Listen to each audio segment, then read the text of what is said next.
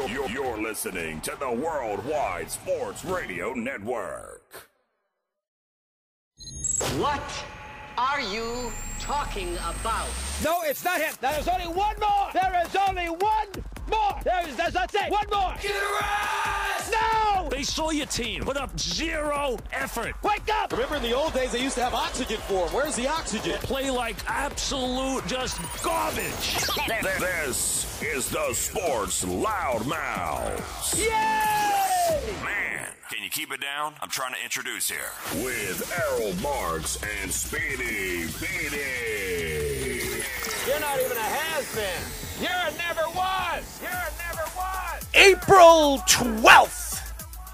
Yes, ladies and gentlemen, you're listening to a new show of the Sports Loudmouths. I'm your host, Errol Marks, my co-host, Speeder. It's Speedy Petey time. Remember, you can go to our website at www.worldwidesportsradio.com. Check out all our shows throughout the week, including the Sports Loudmouths, which airs every single Wednesdays at 7 p.m. and Thursdays at 9 p.m. This week we had our Thursday show on Tuesday because I'm flying to Florida, taking care of some uh, family issues. But happy to be here tonight. We have a great, great show lined up for you guys. But remember, you can call our show at 631 672 3108. I didn't mention that. Speedy, what's up, man? Well, I know you're not happy about going to Florida because it's uh, summertime weather over there. It was 83 degrees out Yeah. here. I, I mean, I can't take this weather. Yep, summer's starting early. I know you're not liking that, but uh, I will appreciate it. It is the, uh, sweating time out there. It is sweating time for Mr. Marks. I do not like this weather. I, know. really don't. Well, now you get to go to probably 100 degree weather. Who knows? I'm not enjoying that. It will be three days and I will be back here, but uh, yeah, I'll be flying tomorrow, taking care of business, and then I will be back on Monday. So, uh, and we'll have a great show lined up, great shows lined up for next week, and we will be doing the Weekend Crunch, which will air on 103.9 FM on Saturday. Will the Islanders make the playoffs, though? That is the question. Tonight we will find out. The night is young, but hopefully we can celebrate as the New York Rangers make the playoffs, the New Jersey Devils make the playoffs, and the New York Islanders will make the playoffs. Or hopefully make the playoffs. At 7:30 we'll be talking to FDU men's basketball forward Sean Moore and guard Brayden Reynolds. Both of them will be joining us at the same time. So it'll be really, really fun to talk about their college careers at FDU, where they plan to be in the future. And uh, next year, does FDU with a new coach make a run again? We will get into that in a little while, actually. At 9 o'clock, we'll be talking to NHL.com editor and host of NHL Draft Class podcast, Adam Kimelman. So he will be joining us. Uh, Adam's been on the show before, Yes, right? yes, yep, a year and a half ago A while ago. I remember Adam. Very, very nice guy. Knows his stuff. So if you're a hockey fan and you want to talk about Connor Bedard, well, he's the guy to talk to. Looking forward to getting him on the show. Adam Schefter reports that Saquon Barkley will not report to the Giants' mandatory offseason program. I'm not surprised. Did I not say that, Speedy? Did I not tell all you Giant fans that this was going to happen? I am telling you guys, he is not a happy camper. Reports say that the Texans are not guaranteed to take a quarterback at number two overall. Uh oh. What does that tell you? It means one of these quarterbacks, maybe CJ Stroud or Bryce Young, could go to the Indianapolis Colts. Not our friend Richardson and Will Levis, who a lot of people like. I I love him. I think he's another Josh Allen prototype quarterback. But uh, we'll get into that. Jeff Bezos says he will not make a bid for the Commanders. Not surprised, but who knows? He might just be lying and swoop right in and try to steal them. Max Scherzer says that he admits to the struggles of the pitch clock. Uh, a lot of pitchers are saying that. It's not just him. Many different pitchers throughout the league are complaining about that pitch clock. Well, guess what? You get paid a lot of money, figure it out. Uh, Islanders will clinch a playoff spot with at least one point tonight versus the Canadiens. Panthers clinch a playoff spot because the Penguins lost yesterday against the Blackhawks. Our new, yes, our new segment, ladies and gentlemen. We're looking forward to it. Let's parlay as we will have Wes on, one of the best handicappers in the country. This guy is as good as anybody, and he will give you his best parlays for the weekend. And if you guys are betting people, and you like to make some money, listen to Wes. He knows what he's talking about. We have bracket wars tonight. The matchups: the number seven seed, the Steelers of the 2000s, versus the number 10 seed, the Astros of the 2010s, the last 10 years of Astros baseball, and the number six seed Giants of the 2010s, and uh, the number 11 seed, the Washington football team from the late 80s and 90s. So we will get into that a little bit later in the show. So Bracket Wars will continue. It is a great segment. If you like to go back and argue points about some of the greatest teams in sports history, well, if you haven't heard it yet, we will continue moving forward all the way to the end to the round robins of the quarterfinals and the semis and then the finals. So stay tuned. We have a tremendous amount of teams left 24 teams. We've gone through eight teams, so we have a lot more to go. And we'll figure out who moves on from yesterday's show by the end of the weekend. So stay tuned. Vote on Twitter, vote on Facebook we should post it up on our Instagram too, Speedy. So everybody should vote and give us uh, their thoughts. Even though if me and Speedy agree to it, they automatically move forward. But I'd like to see what everybody thinks about their arguments to all the teams that are matched up against one another. We had the Lakers yesterday from the '80s, so uh, there's a lot. And, and, if you're a baseball fan, the Cardinals and the, the Penguins, it's it's great. It's a great segment and it's definitely like lunchroom. If you ever if you ever remember sitting at a lunchroom and arguing points about teams when you were a kid, this is the time where you can really debate some of the greatest teams in sports history. And the one that Errol didn't mention, Wes's Golden State Warriors. I don't mention them ever, even though we both picked them to move on. I know, it was tough for you. yeah, but I can't lie, you know? You, you can't lie behind the truth. Anyways, uh, let's get into it. Adam Schefter reports that Saquon Barkley will not report to the Giants' mandatory offseason program. I've been saying this ever since they franchised him for $10 million. Saquon Barkley last year was a top three running back in the league. He did everything the Giants needed him to do to be one of the best running backs in the league and really be all of the Giants' offense. Daniel Jones was a great weapon. He ran 700 yards last year, but you expect a quarterback to throw the ball. And Daniel Jones didn't really have any weapons last year. They added Darren Waller this offseason. Maybe they add another weapon in the draft, another wide receiver. They cannot depend on Darius Slayton this offseason because he's gone. Sterling Shepard I think they renegotiated his deal this offseason. He's coming back from an ACL injury. We don't know where he's at or how good he's going to be. Robinson, who they drafted in the second round last year, who knows? I mean, he's like five foot six. The guy couldn't stay on the field. He looked really good in the preseason. He didn't look really good uh, when the season started because he didn't play. Saquon, Saquon will be ineligible to participate on April 17th when it begins. Saquon's franchise tag is worth $10.1 million. July 15th is the deadline for the Giants to sign Saquon to a long term deal. Joe Schoen said that he would like to sign Saquon to a long term deal, but took their offer of 12 million off the table because Saquon wanted more. Do I think Saquon Barkley deserves $14 million? I don't think any running back because they're so expendable. And running backs you can find in the fifth, sixth, and fourth rounds. But when you drafted, when the Giants drafted Saquon Barkley in the top three five years ago, and expected this kid to be the face of their franchise offensively. It took him a while, but he became it. Saquon is 26 years old. He will be 27 when the season begins. Saquon still has another three, four years left of top football left in his legs. This guy has been a dominant force offensively offensively for the New York Giants.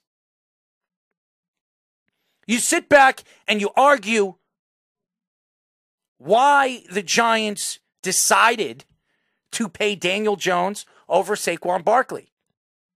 And some people say, well, the quarterback position is more important than the running back position. And because the contract worked out for the Giants for the next two years, that if if Daniel Jones doesn't work out in the next two years, they can opt out of the contract and it doesn't affect their cap. But here's the reason why I believe Saquon Barkley and Dexter Lawrence should have been the two players to get the extension of contracts going to going into the offseason. And the reason why is as good as Daniel Jones was last year, and he was great. He was one of only three quarterbacks in the league that threw over 3,000 yards and 700 yards run. And two other quarterbacks, Jalen Hurts and Josh Allen, were top of the league in almost every quarterback statistic. Why I don't believe Daniel Jones is ready to get paid that kind of money is because I believe a quarterback needs to show it back to back years, the dominance on the field and his health because Daniel Jones, since he's come into the league, has not been 100% healthy any year. Last year was the first year I can honestly say that Daniel Jones was practically healthy the whole season. Saquon Barkley, the same thing. The guy can't stay healthy. But when he's on the field, there's no question he is the best offensive weapon the Giants have had since Odell Beckham. And what he does to defenses throughout the league is question how they can stop this kid.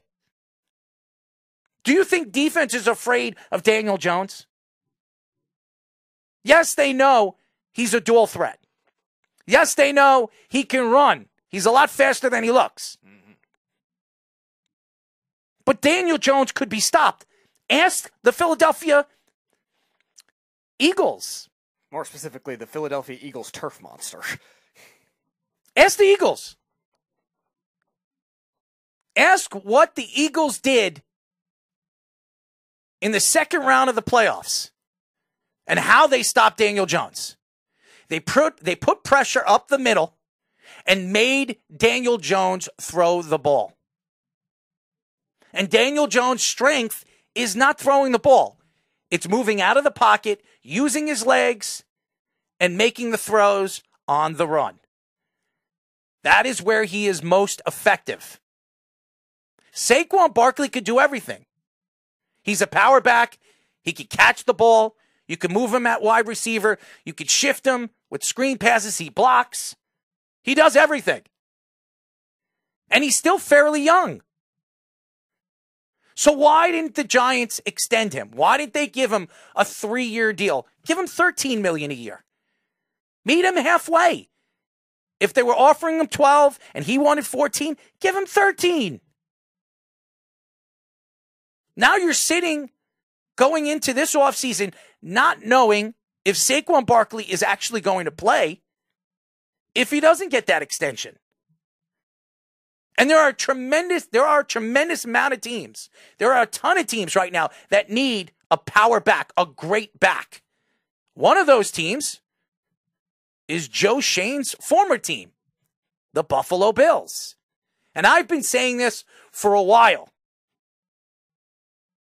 Buffalo is a great fit for Saquon Barkley. I don't know if Buffalo could afford him, but if they had a weapon like that to that roster, they're automatically a contender. Now, everybody says right now Buffalo is a contender. But when you see the Jets do what they did this offseason, especially if Aaron Rodgers heads over there and, and Jalen Ramsey and the Miami Dolphins with that talent, if Tua stays healthy, how good they're going to be. The Patriots, I don't know where they're at. We're still figuring out if macaroni and cheese is going to be their quarterback going into this season. Who knows? But the AFC is a powerhouse. The NFC, it's open. And you want to make sure that your star players are taken care of. And if I was Saquon Barkley, I would sit and wait. Because I would be upset knowing that they were feeding me the ball all season long. And no matter how many teams knew he was touching the ball, he was still dominant every single game. But you bring up a good point about when teams knew he got figured out in certain games, and that's when the Giants really struggled the most in this season. The month of November, it was that stretch with the Seahawks and the Lions, and like you said, the first meeting with the Eagles, where the Eagles just absolutely torched the Giants in the regular season too.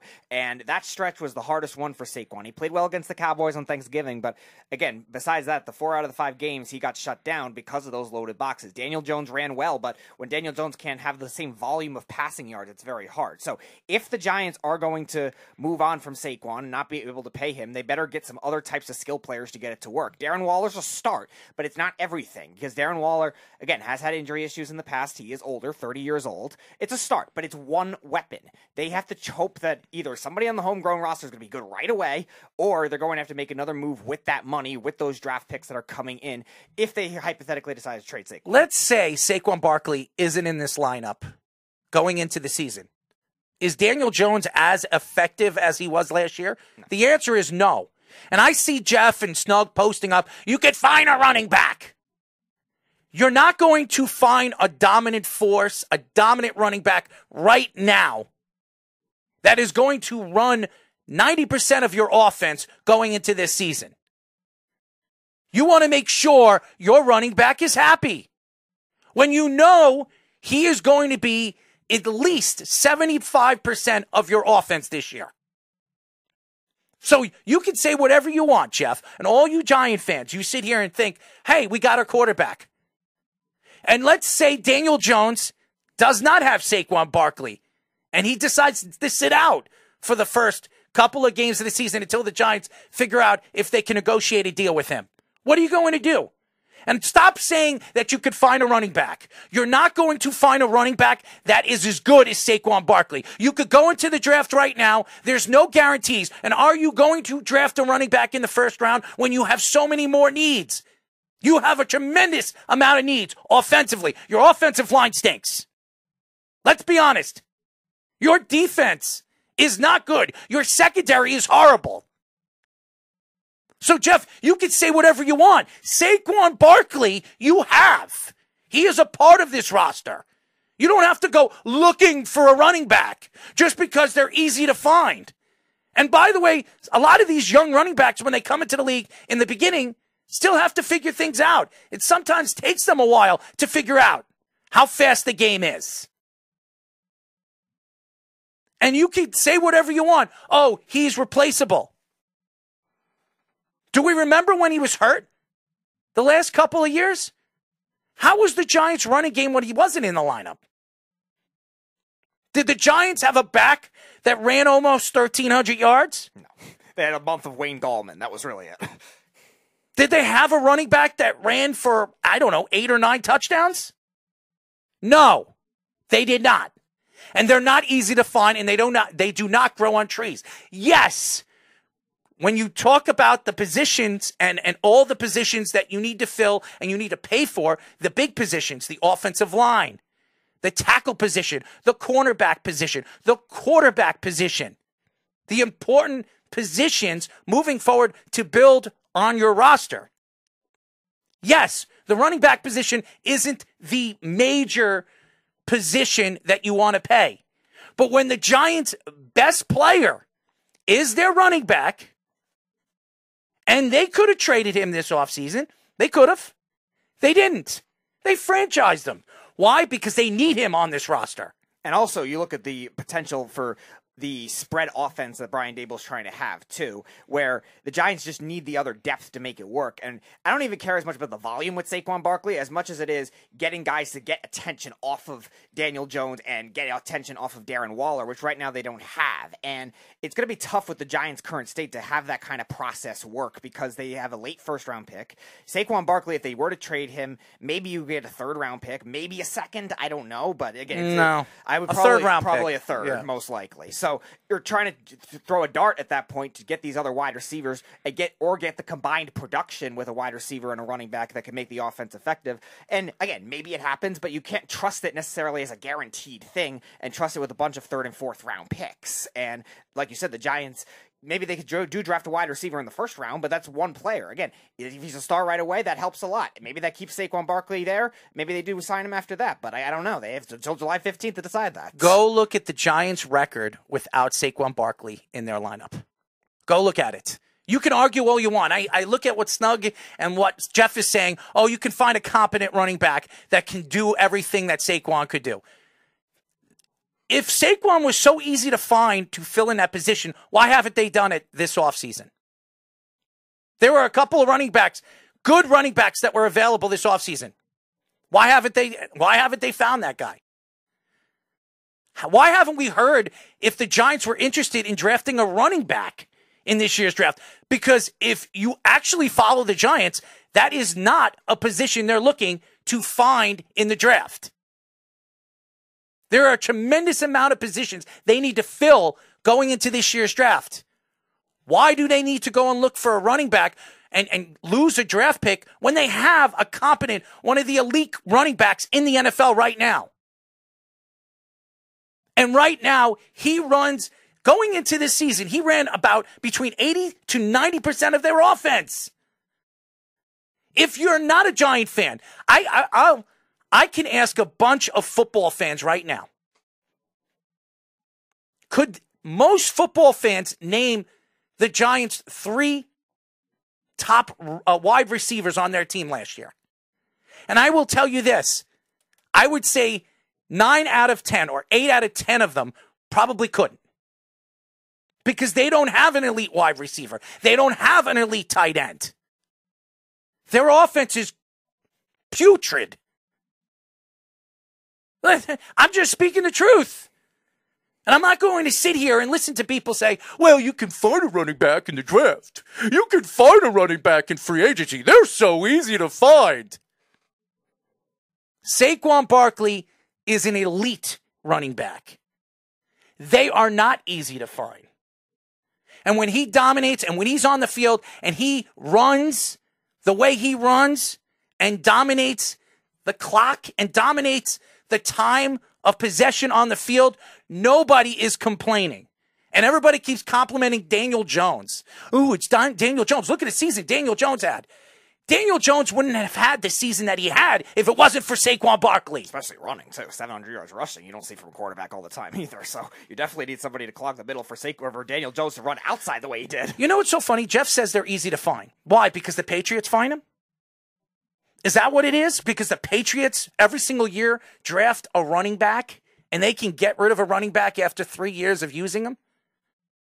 Not every single team is the Patriots. Not every single team has a Hall of Fame coach like Bill Belichick. And it's so funny because Jeff thinks he knows everything. The next thing you know it, Jeff will pretend that he's a coach. He could be a soccer coach somewhere in the country because he bets on soccer. Yeah, I'm going to say Jeff's random soccer bets. He's finally going to come through on. Uh, it's ridiculous. Coaching a team in uh, I don't know Croatia. It like is that. absolutely ridiculous. I cannot sit here and argue my point to somebody that thinks he knows everything. I I I respect Jeff when it comes to college football. He knows his college sports. There's no argument on that. But when he's saying that Saquon Barkley, you can find somebody to fill in for Saquon Barkley, don't pay Saquon Barkley when he is practically 75, 80% of their offense, to me, it's ridiculous. You're going to you're going to give Daniel Jones 40 million a year to a guy that had one good season, which by the way, last season they were talking about not re-signing him. They didn't even give him his fifth year option. He had one good season because Daboll is the quarterback whisperer. He showed him how to play the quarterback position as well as he helped Josh Allen change his throwing motion. Now all of a sudden, everybody thinks, hey, he's going to be a star in this league. I am one of those guys that respects Daniel Jones and always thought that Daniel Jones was going to be a good quarterback, including you, Jeff. But there are a lot of people that still don't believe in Daniel Jones. A lot of people. And you can post up Ekeler and all these other guys. Great. Great. You can find those guys in the draft. You don't know if those guys are going to be good. You already know that Saquon Barkley is good. You pay him what? $3 million more? How about this? Give him a two year extension. Give him his 13, 13 and a half million dollars for two years. At least you know you have a competent offensive weapon. Who is your confidence offensive weapon right now? Darren Waller, who cannot stay on the field more than six games a season? Come on, guys. It, it's ridiculous. Anyways, when we come back, we will be talking to FDU's men's basketball forward Sean Moore and guard Brayden Reynolds here on the Sports Loudmouths. It's the Worldwide Sports Radio Network. This is the Sports Loudmouths. We are back, ladies and gentlemen. You are listening to the Sports Loudmouths. I'm your host, Errol Marks. My co-host, Speedy Petey, 631 672 3108 is the number to call. You can go to our website at www.worldwidesportsradio.com. Check out all our shows throughout the week. Yes. And yes, they're not podcasts. They're actually live shows. You can interact with all our hosts and our co-hosts. You can check out all the listings of the shows by going to the menu and read all our stories throughout the week. And now, ladies and gentlemen, we spoke to their coach last night, or former coach, fantastic, uh, fantastic guy, Mr. Anderson. And now we have two of his own players. We are now talking to FDU Dickinson men's basketball forward Sean Moore and guard Brayden Reynolds. What's up, boys? Hey, what's up? How you doing? What's going on? You guys should be excited. I mean, everybody is talking about FDU. You had a fanta- fantastic tournament run. You beat Purdue. It was one of the biggest surprises in NCAA history. Before we get into that, how are you boys feeling after making that run in the tournament? Um, we actually we feel great. You know, we did we did what we did, but we wanted to go farther in the tournament because we feel like we could. But you know, we actually feel good. It's feel good to be in the tournament, so we just hungry to come back next year. First of all, you guys should have all smiles. Nobody would have expected you to knock off Purdue. Purdue was a number one seed. A lot of people, including yours truly, had them in the Final Four, possibly go to the championship game. And you guys surprised the world as one of only two teams in history to knock off a number one seed in the first round. So that is special, and you'll always be remembered for that. But let's get into your season. Uh, obviously, Mr. Moore, you had a great season. A, a, guy that a lot of people saw the growth as the season progressively move, move forward. And uh, obviously, Brayden, you had a very good season too. Uh, as the season progressively moved, you guys got more time on the court, and you showed everybody and you showed the country what you guys could do offensively and defensively. So tell us a little bit about your run this season. Um, so me personally, uh, I started off the year. I wasn't playing that much, but the guys started off the year great. I mean, we we went to Loyola Chicago. That was my first ever college game since I'm a freshman, and uh, it was it was great to play them first. Uh, we had a tough tough game with them too. We had a nail biter, and they hit a they hit a big shot to send it into overtime. We lost that game, but after that game, I mean, I realized how good we were and how good we could be, and uh, it kind of set the year up for success. And we got to go to the big dance, and we got fortunate that we were able to be there and uh, we got to play in the first four, which was really cool. And not, not a lot of teams get to experience that, so I was thankful that we were able to experience that and get a win too, get some get some steam rolling ahead of the Purdue game, and then uh, and then I'm sure everybody saw the video coach telling us how we're gonna we were gonna he like believed in us beating Purdue, and um, once he said that, we believed it more, and it, it helped. So. Yeah, kind of what Brayden said. Starting off with the uh, Loyola Chicago game, nail biter loss, but it showed the world that like FDU basketball is like we back, you know, like we could compete with the best teams in the country. Uh, we had ups and downs in the season, mid season, so you know we had to pick it up going into March. You know, you can't you can't mess up in March, you know, because mm-hmm. we want to go home. So when losing that Merrimack championship game, we went in the tournament with a chip on our shoulder, showing that we belong here. You know, we didn't come out with the, uh, the championship.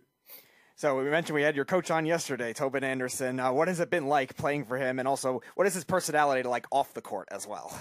Oh no, he's a great guy. You know, that's my guy. He's a very great guy, sarcastic, funny. you know, he's a very great guy. I like playing for him a lot because he, he believes in all his players. You know, like our offense is it's all about freedom. Play to your strengths, do what you do, And he he's big on don't mess up on defense. That's his main thing. He loves defense, the press. That's his thing. So it's fun playing for a coach like him that gives you a lot of freedom. He's just he's a very good guy on off the court. I think for me personally, uh, since I only got to spend one year with him, uh, but it, I mean, like I couldn't ask for a better year, better freshman year.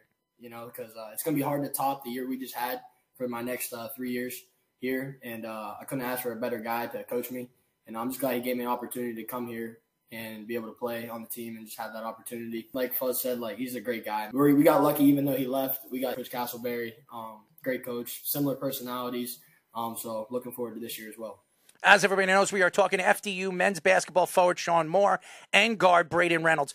Guys, when you look at the season, and obviously when you're coming from a division that you came from, and now you're looking going into this tournament when you see Alabama and Purdue and Houston and Miami, all these favorites, all these teams that everybody expected to go as far as they did, except Purdue because of you guys. What were your thoughts going into this tournament? Did you guys think that you can compete against the best in this tournament? Um, most definitely. You know, we all we're all basketball players at the end of the day. You feel me? It's just like you got going there with no fear. Even though we like we're ranked as the smallest team in the country, we we don't use that like we'll put our heads down, use that as an excuse. Like we said, we wasn't supposed to be in the tournament, so we go in there like we don't got nothing to lose. So we go in there with like nothing to lose, fearless. Our play style, fast. You know, play on play. Don't don't worry about mistakes. You know, it's just like go out there and play to your best abilities. Leave it on the floor to add to what Sean just said, I mean, a lot of us like Fuzz I mean, Sean just came from STAC from a D two school. I'm a walk on, so I mean, like a lot of the guys from our team kind of all have the same mentality of like we got nothing to lose, so we just like play as hard as we possibly can, and we feel like we got to prove something to the world. And uh, when you get opportunities put on the big stage, I mean, sometimes you only get one chance at it. So we wanted to make sure that we we were um, everything was going good. We were hitting on all cylinders, and we got fortunate enough that we got to pull out the big upset. So, what was that point in the game for both of you? That obviously you're going to go into the game with confidence, but what was the point in that game where the emotions say they're like, okay, maybe we can actually do this thing? Like, w- what point was that in the second half? The first half, when was it for you guys? Uh, honestly, from the jump, we started out with a, 5-0 a 5-0 run on the uh, starting off offense. We had like five to the two, I think, starting off, and we just realized like keep playing this this tempo throughout the whole game because a lot of like a lot of teams in the Big Ten are aren't used to playing our t- our tempo, our speed, so it tends to wear down on throughout the game. So we like as we as we notice throughout the game where our press, we see like it tends to wear them down a little bit. So we just keep keep our foot on the gas and just don't let up. For me personally, uh, it was in the second half. Uh, I think it was like five minutes ago. It was like right before I got subbed out for the rest of the game, but uh, somebody got a back tip at steal, and I pushed out and pushes the length of the floor. And I think I got fouled, but I had a dump off to Sean, and he like finished it, but obviously it didn't count. But once we got that steal and we were up, I think we were up three, and I knew we had the ball. Um, the confidence obviously was like extremely high, and I was and I like started to think to myself like, wow, like we, we really can do this, like it's gonna happen, you know. So it was a great feeling. Now, we were speaking to your coach yesterday, and Coach Anderson was telling us. I, I, asked him, I said, who had the most personality in that locker room throughout this season. And he didn't want to give me any names, but uh, you guys are in the locker room. You have a bunch of guys, a, a lot of different personalities. Who stood out to you as the funny guy? Who was the guy that kind of gave you guys the the confidence to go out on the court and just have fun?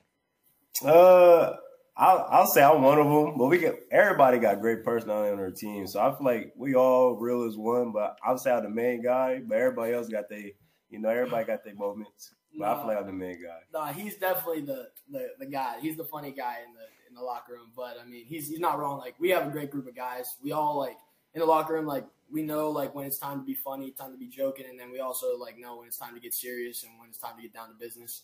Um, so I mean, but it's if if we had to pick one dude, it's it's, it's this dude. So the March Madness atmosphere when you guys first got there, like off the court, the the build up to it, like the surrounding things, all the fans, stuff like that. What was that like? Just experiencing that for the first time. Obviously, coming from a school like Fairleigh Dickinson.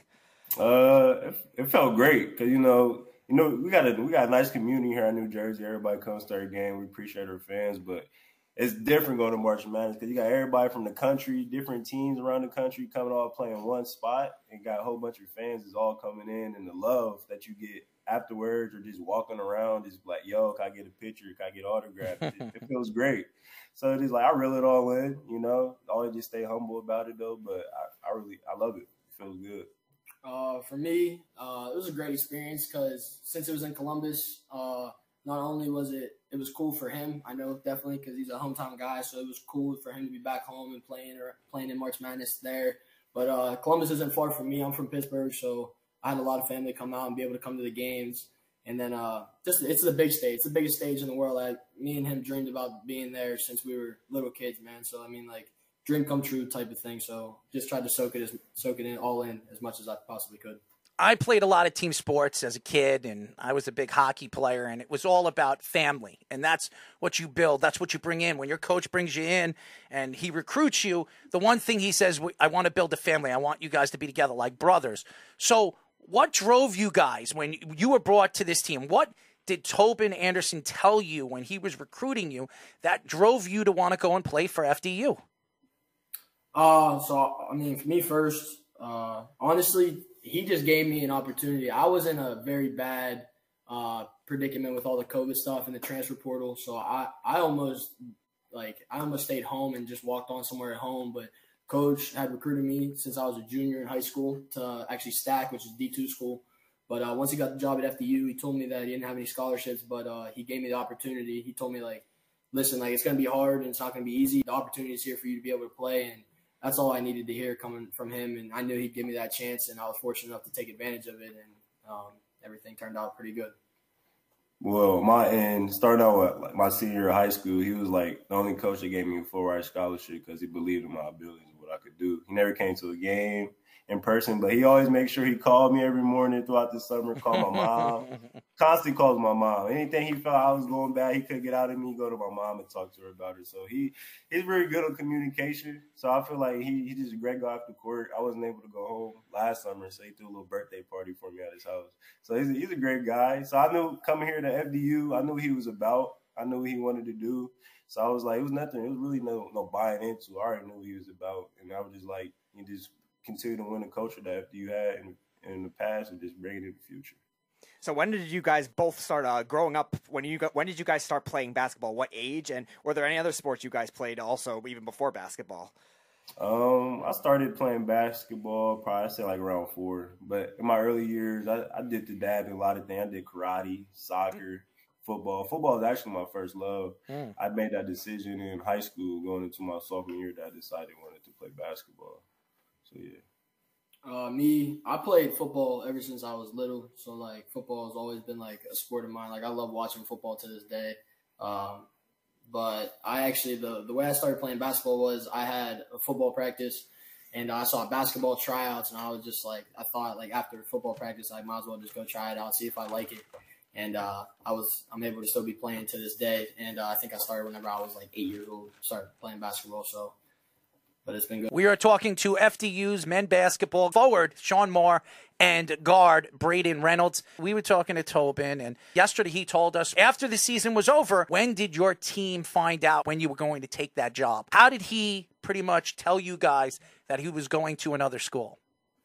Um, he told us, he kind of gave it away on the day before, but you know, Twitter, you can't hide nothing from Twitter. So we kind of found out through Twitter, seeing that the it was possible uh, pers- possibilities that he was going to Iona. We didn't know if it was true or not. But we got the we got the we got the text the day before, so we came in the next day into the locker room telling that he got the job and everything. So at the end of the day, you can't. I'm not mad at him or anything. You got to do what's best for you. Do what's best for your family. I'm proud of him. He deserved it. Most definitely deserves it. So I just I wish the best for him over there. You know, it's so interesting when obviously the coach is so very important to a lot of teams, not just college sports, professional sports, football. Everybody says I ask I ask a lot of coaches what when when you decided to coach basketball or coach hockey or, or decided to coach football, what made you become a coach?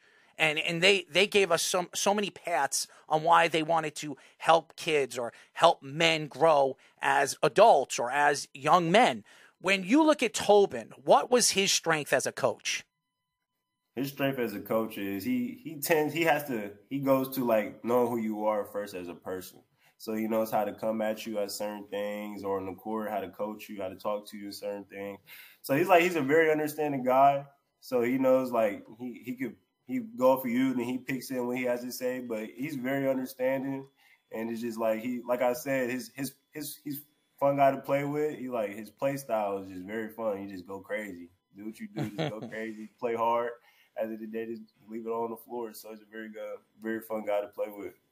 Uh, to add to what Sean said, I mean, he's a big character guy. I mean, not one guy in our locker room this past year is a bad like a bad guy. Like we all do the right thing in the classroom, do the right thing on the court, off the court, um, treat people with respect. Like we just have a great bunch of guys, and it's all credit to him that he was able to bring us all in in the short time that he had and make make the team because we had lost a lot of guys from last year, and he was still able to bring a bunch of guys in and and we were able to do what we had to do. But I would say like the biggest thing with him is character, and he takes time out of his day to like not even talk basketball a lot of time. Like he, he would talk about football with me. You think like coaches are robots sometimes. Like it's only basketball with them. I would say for me that's the biggest thing.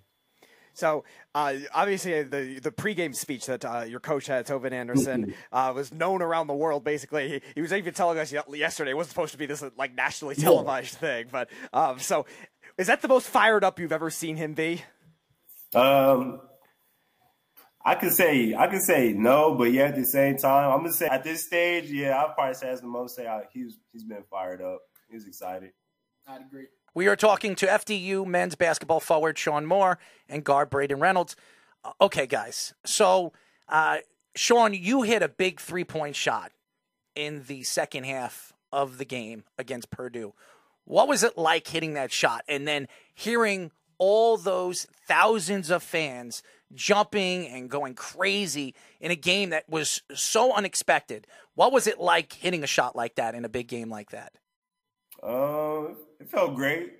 The game wasn't over with, so I know I had to at the time I had to let all my emotions in. I mean, out. I let all my emotions out at the time, so I just had to live in the moment but once we got back on the court, you know, continue continue to do what we do, so we make sure we come out with a dub. But all credit to Tobin though, because um I missed a couple I missed a couple of them threes, that three exactly a couple times and I in that half. But he told me, you know what, keep shooting, keep shooting, you're gonna make one, you're gonna make one. And the biggest the biggest shot of the game, I I made it. So it's credit to him and the fans as well, hype me up. So, what was the reaction like when you guys came back on the campus? Were they welcoming you off the plane? Was it were there a big celebration on campus somewhere? Was there celebrations with your classes, stuff like that?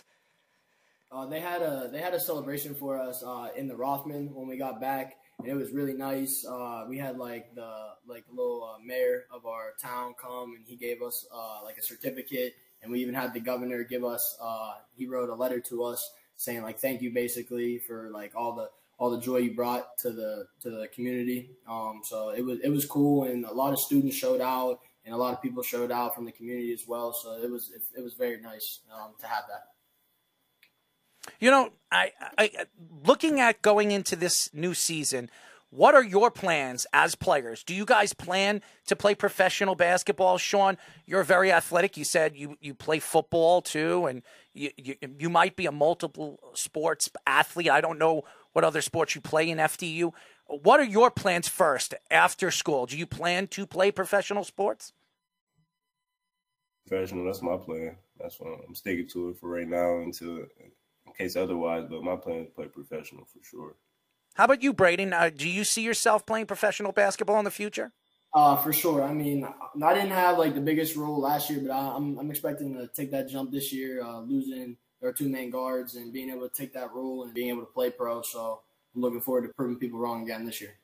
So, what about off the court? What are your guys' favorite things to do off the court? And also, what are you studying at Fairleigh Dickinson? Here's a good question: Do you guys have girlfriends? That's a good question. That's also a good question. That's a good question. Well, me, I don't got no girlfriends, but I don't know about him.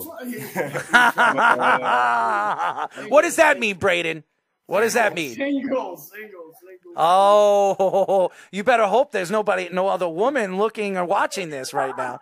I don't know, man. He might be, uh, you know, sneaking. You know, he might be sneaking. Uh, I'm good. I'll sing. I'm single. All right. Man, All right. He plays too much. but, uh, but uh, I'm studying right now in uh, sports management. Okay. Um, I don't know what, like direction I'm gonna go with Mm-hmm. it, but I'm just staying stable with sports management right now. But off the court, um, off the court, I'm pretty much chill, hanging with family or friends. You know, I like to do like if I got free time, I like to do things with like little, little kids with basketball or whatnot, dab around the community or whatnot, or do whatever. I just do a lot with my free time. Uh, for me, since uh, I'm only, I mean, since I'm only a freshman, I'm kind of undecided, kind of just feeling stuff out for college. Hobby wise, I mean, very similar to him. I like to help around my community, uh, give back to the community, kind of spread love because uh, they showed out for me whenever I was in the tournament. They they supported me throughout the whole thing. Um, so I, I, give them a little shout out right now. Um, but yeah, just try to stay with basketball back home and just try to help out as many people as I possibly can. Now, I asked Tobin who is the dancer of the bunch. I did ask him yesterday. He couldn't give me an answer. And I don't know if you guys know how to do the Dougie, you know how to do the wobble. Which one of you guys know how to break it down on the dance floor? Uh, I'll give it to him. Actually, really? He got it. Yeah, he got it. Really? Yeah. Could It's you another show us? team of ours. It's another team of ours. Uh, Cam Tweedy. He the he the main dancer of the team. Really? He actually over here to the left of me. Where is he? Oh. Where? Let's see him. All Let's right, see him. Caleb, get in there. Come on in, man. Come on in. How about the Dougie? You know how to do, you know how to do the Dougie? Oh, all right. Get the Dougie. Give me teach you how to Dougie. Okay, Speedy. It's very easy. Teach me how to Dougie, okay? I'm actually a pretty good dancer, and I like to, you know, spread joy. I'm a DJ out here in Long Island, and I teach it all over the country. And I, I like to break it down too, man. So I, I like I like people that know how to have a little bit of fun. And and Tobin says you guys are a group that likes to have some fun. So I, I I'd like to see what you guys could do. All right. So Speedy, you have it. Yep, here we go. All right, here we go. Break it down, boy. Oh. Oh. Ho, oh. ho, ho. There we go. Come on, Brady. Now you now it's your turn. Let's go. Come on, Brady. Let's go, Brady. Let's go. Let's see it. Come on, come on. Show people. You dabby dabby dabby. Oh, oh, oh, oh. How about you, Sean? What, what do we got here, man? Come on, Sean. There. Ho, ho, ho, oh, oh. ho. Don't ask Speedy. He is. Speedy, you can shut off. I will say this. I, I, I will tell you, my producer over here, I have a birthday bash every single year. I have like 50, 60 people come out for my birthday. I pick a place and we all go out and have a party. And this kid, he has no fear. It doesn't matter what it is. It could be a slow song. And this guy does these rockette kicks. It is one of the funniest things you have ever seen. I, I'll send you guys, I'll send you guys a post throughout your, uh, your Twitter feeds. And you can watch this guy, uh, you know, throw his kicks. It is one of the funniest things you have ever seen. But to me, it's all about personality. When you go out and you play as a team, you guys have to work like a team. So when you when you're going out, even as a team, or you're going out to a club, or you're going out to a bar, or you're just hanging out with the fellas, you, you all want to enjoy each other in in that kind of way. So not being afraid of doing that kind of stuff, not only into the public eye, but in your own eye when you're when you hang out with another with one another. It's it's a great thing, and I I think that shows the team, you know, the team camaraderie. So that's what I think. Tobin was uh, telling us yesterday also that you do some uh, some impressions of people. What, what was your impression of Tobin? Oh, you want Tobin? All right. So a lot of people, a lot of people know Tobin talks very fast, and it's kind of sometimes Mhm. hard to understand what he says. But let me give one for Brayden. What would he say to Brayden? He like he would say like, oh, "Come on, Brayden, I need you to pick it up, man." Come on, Brady, let's hear your impression of Tobin. Uh, something he'd say to Fuzz. Uh, he'd be like, oh, "Come on, Fuzz, you're not here today, man. You're not here. You're not here. You're not here." Oh, man. well, you guys are interesting fellas, and and if you guys ever want to come out to Long Island, uh, have you guys ever been to Long Island? By the way, I'm not. you've never been to Long Island, and where are you guys from? Uh, Brayden, you're from Ohio, right? I'm from Pittsburgh. He's Pittsburgh. From Ohio. You're from Ohio. So, and how long have you have you ever been to the city? Have you been to New York City? Have you checked out the city? Yeah, we- we've been able to go to the city, just not. I've never been to Long Island yet. I'm sure. I'm sure we'll we'll eventually be there. I'll tell you what, guys. Uh, this summer, if, if whenever you guys have a chance, um, I know. How old are you guys, by the way? Brayden, how old are you? Well, well, right now we're both 20, but in by July 20th we'll both be 21. All right, that's good. So what I'm going to do for you guys is this summer, you guys come out here to Long Island. There's a bunch of wineries. There's a lot of beautiful wineries out in, in the Hamptons. Have you guys obviously haven't been to Long Island, so you've never been to the Hamptons, but you heard about it. Why don't you guys come out here on me, and I'll take you guys out for your birthday uh, to the wineries, and, and you guys get to experience the beauty of Long Island. I think you guys would really, really enjoy it. You could bring your, you could bring some of your teammates too. I think it would be great. You come in, and come out and enjoy a great time here on Long Island. I think you guys would have a great time. Yeah, I think that's a great opportunity. I think we're, we're definitely down to do that. All right, so my producer over here will stay in touch with you guys, and I'll plan something, and uh, you guys come out here, and I'll show you. I'll show you guys a good time because listen, you're 21. Trust me, you're not going to go crazy. I'll make sure you're not going to get in trouble, but it, it would be great. And and you guys, for for everything that you guys have done, you guys should be very proud of yourselves. And and I believe that everything happens for a reason. What you guys did against Purdue in the first round of the NCAA tournament, and and and and really, win or lose in the second round, you lost against a team that went to the Final Four. So who knows if you if you would have won that game, you could have been the team going into the Final Four. Anything is possible. So. I, you guys are good kids. Tobin told me when we were going to have you guys on uh, the next day that he said you guys were a good bunch of kids and that you guys are hardworking and dedicated to the sport. So, and I see that with you guys, and uh, I wish you all the luck in the world. Yeah, thank you. Thank you very much. We appreciate that. Yeah, thanks for having me. Absolutely, and we'll reach out to you. My producer will reach out to you, and I will. I, listen, I'm a man of my word, so uh, right. we will discuss it after July, maybe in August uh, before school starts. I don't want your coach to chop my head off. uh, but you guys, a couple of you guys can come out here. Uh, you know, you guys could take a bus, you could take a train out in Ronkonkoma. We'll pick you up and we'll take you out to the wineries and we'll show you guys a good time. I think you guys will really enjoy it, and we'll show you the beauty of Long Island, not just New York, but Long Island. I think it's it's a tremendous place to check out, especially if you've never been here before. Yeah, that'd be awesome. Thank you very much. Thank Absolutely. as well. Keep up the good work, boys. We'll talk to you soon. Thank you. Thank you. As everybody knows, we were just talking to FDU men's basketball forward Sean Moore and guard Brayden Reynolds. Very nice kids. Yes, I really, really nice kids. Doing great impressions too. Awesome. And you want to know something? Being that they're they are going to be 21, maybe I'll take them out for their birthdays out to the wineries. I think they would really enjoy it. It's something they've never done before, and uh, they get to check out the beauty of Long Island and New York and the Hamptons, which again, they've been to New York City, but they've never been to Long Island. So, congratulations to the FDU Knights. They oh, were yeah. fantastic run, uh, unbelievable win against Purdue, and deserve every bit of the credit. And Tobin uh, deserves all the bit and all the worth going to Iona and and taking taking over Iona basketball from Rick Pitino, who now is coaching the St.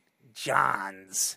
Yes, our St. John's team. So Johnnies. Yes, the Johnnies. So yeah, so uh, at 9 o'clock, we will be talking to NHL.com editor and host of NHL Draft Class podcast, Adam Kimelman. So he will be joining us. We will talk about Connor Bedard. I'm sure he has his own thoughts uh, how great he is, how special he is. Uh, some people say he could even be better than uh, Connor McDavid. So could you imagine two Connors from one Connor to another? One Connor to another. I mean, I a lot of I, I had the opportunity to watch the 30 for 30 um, on the Disney Plus of Wayne Gretzky when he got traded uh, from uh, the Edmonton Oilers to the LA Kings. Mm-hmm. That is some of the things I didn't did not know about that trade and how it happened, and that he was really traded for money. That's what he was traded for because Edmonton's uh, Edmonton's owner, I forget Pete Pete or something, I forget his last name. He couldn't uh, he couldn't afford to keep the team running, right. and he needed to trade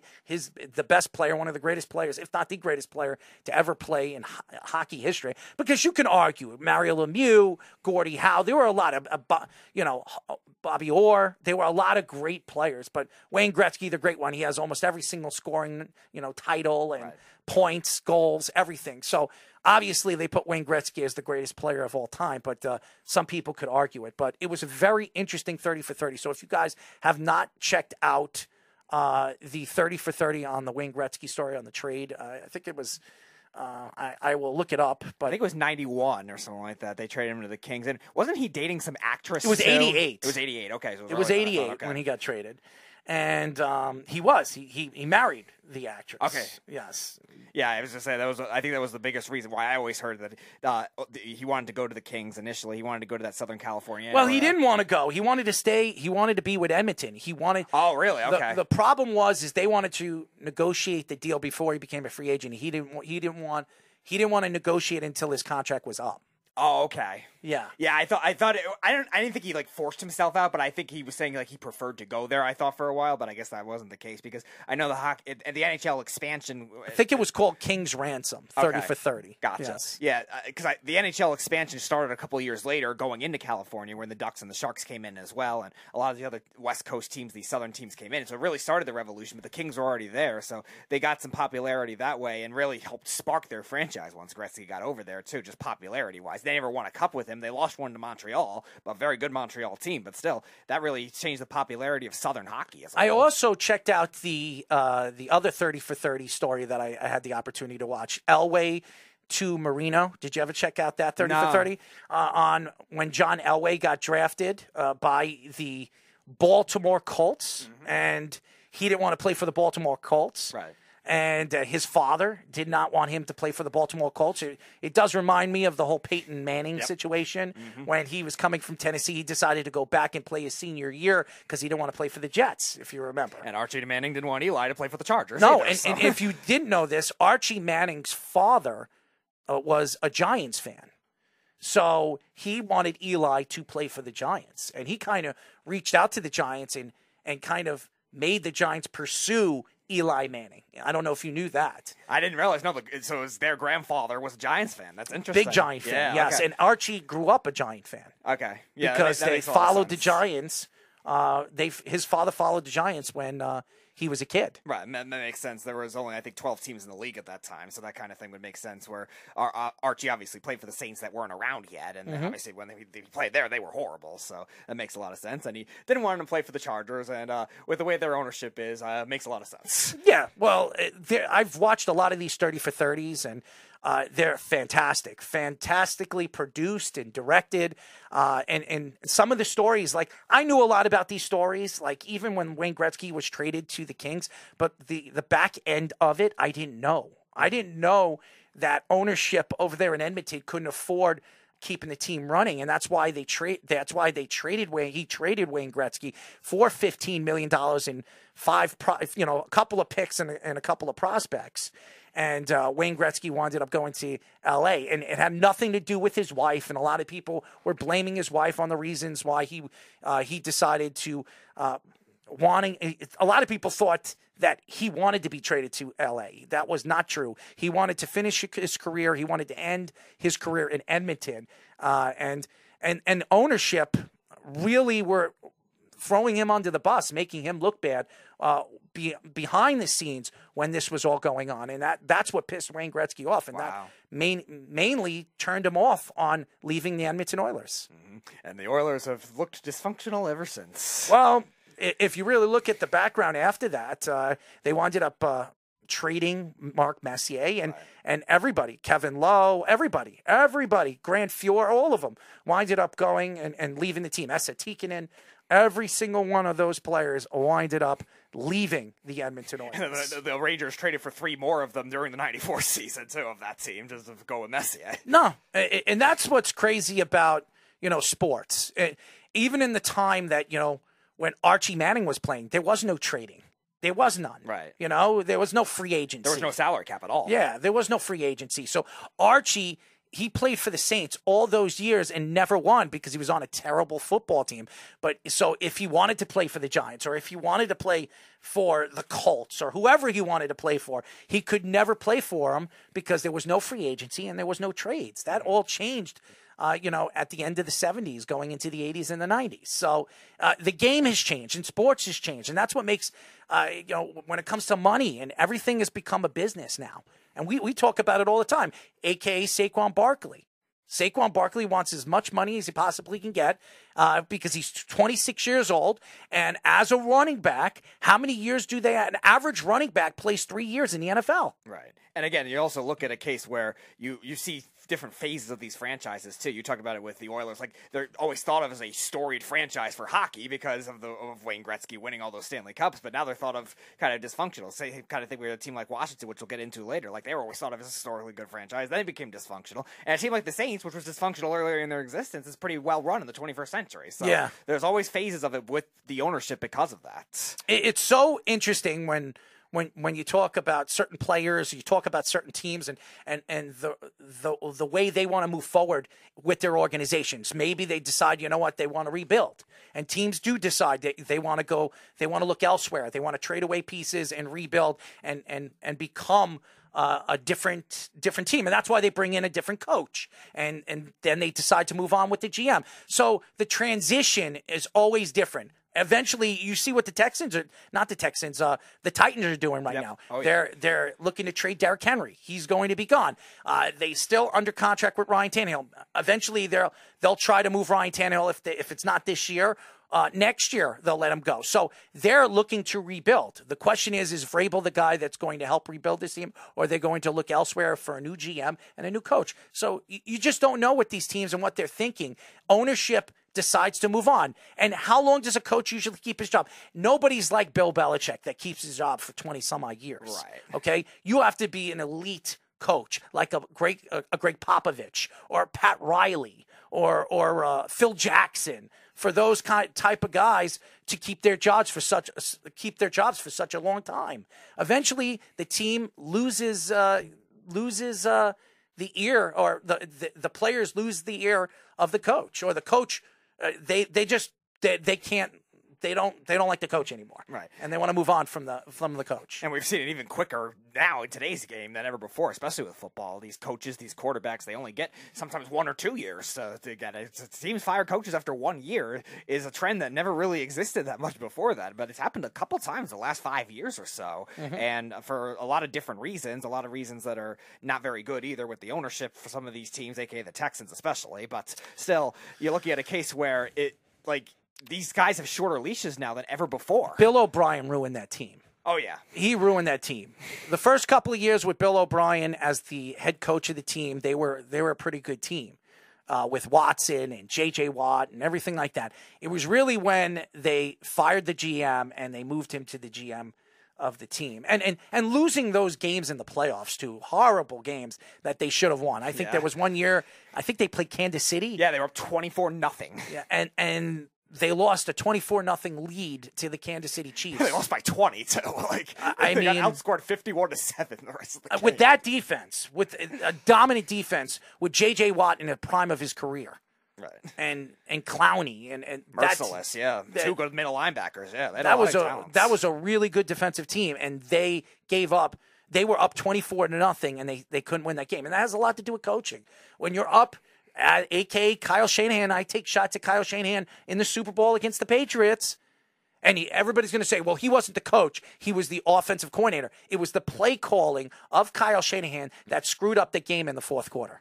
Uh, Jeff, uh, we know I know Bill O'Brien had some good coaching years. I know you're saying he wasn't the one that ruined the team, but it was more when he like later on when he got Jeff will find any way to argue anything I say. uh, later on when he got Deshaun Watson and had Deshaun Watson at the top of his game at that point, he made a lot of questionable coaching decisions in a lot of key games for them, and really did not really held them back. And even the game they won, He against the ruined that team. He ruined that team.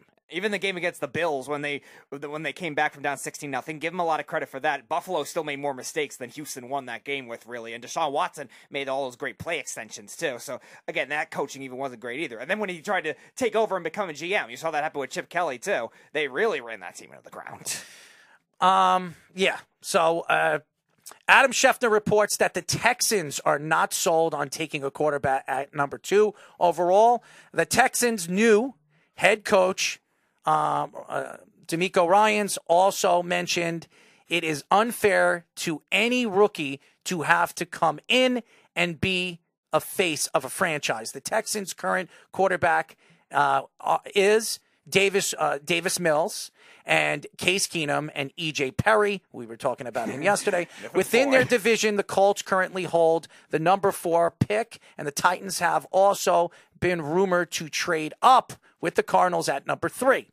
There has been also been a buzz uh, with the Texans, like Tennessee, uh, for quarterback uh, Hendon Hooker, who likely won't be a first round pick.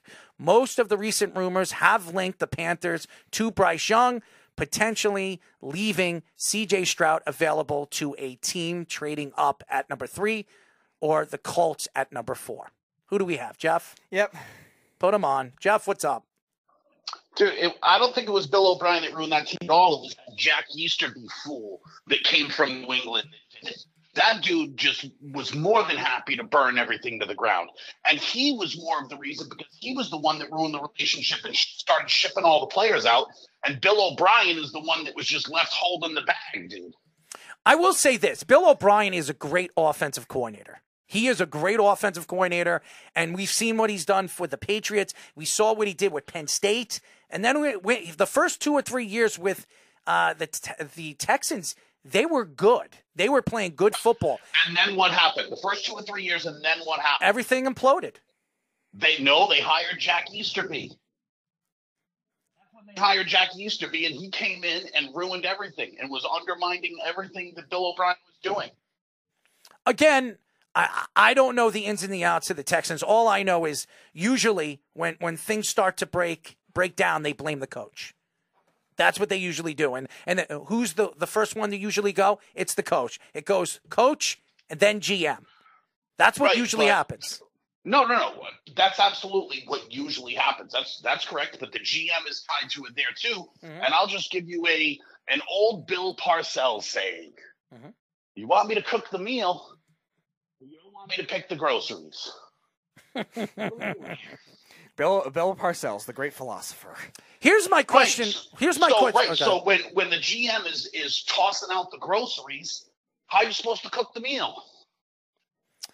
I, I mean, again, I, I I don't know what Bill Parcells is talking about. Honestly, I I, I know a lot of He people. wants to pick the players. That's what it is. I and Bill Parcells is a great. He was he was very good at finding talent, especially defensive talent. We've seen him do it. Uh, everywhere he's gone with the Cowboys, with the Jets, everywhere he's gone, even with the Giants, he knew he had an eye for defensive talent. He always did. And uh, and a lot of these guys, Sean Payton, another guy has an eye for talent. Tom Coughlin has an eye for talent. Bill Belichick has an eye for talent. And all these guys come from whose tree? Bill Parcells. So again, I, I, I again I don't know the ins and the outs of what happened with the Texans after that third year when everything started to break apart with the Texans. What I didn't understand is when he took over as the GM. When he took over as the GM, I thought everything imploded after that. I don't and I, I respect Bill O'Brien. His son is autistic. The things that he had to he has to deal with, you know, off the field, and he's a great father. He really is. He's a great man and he's a great father.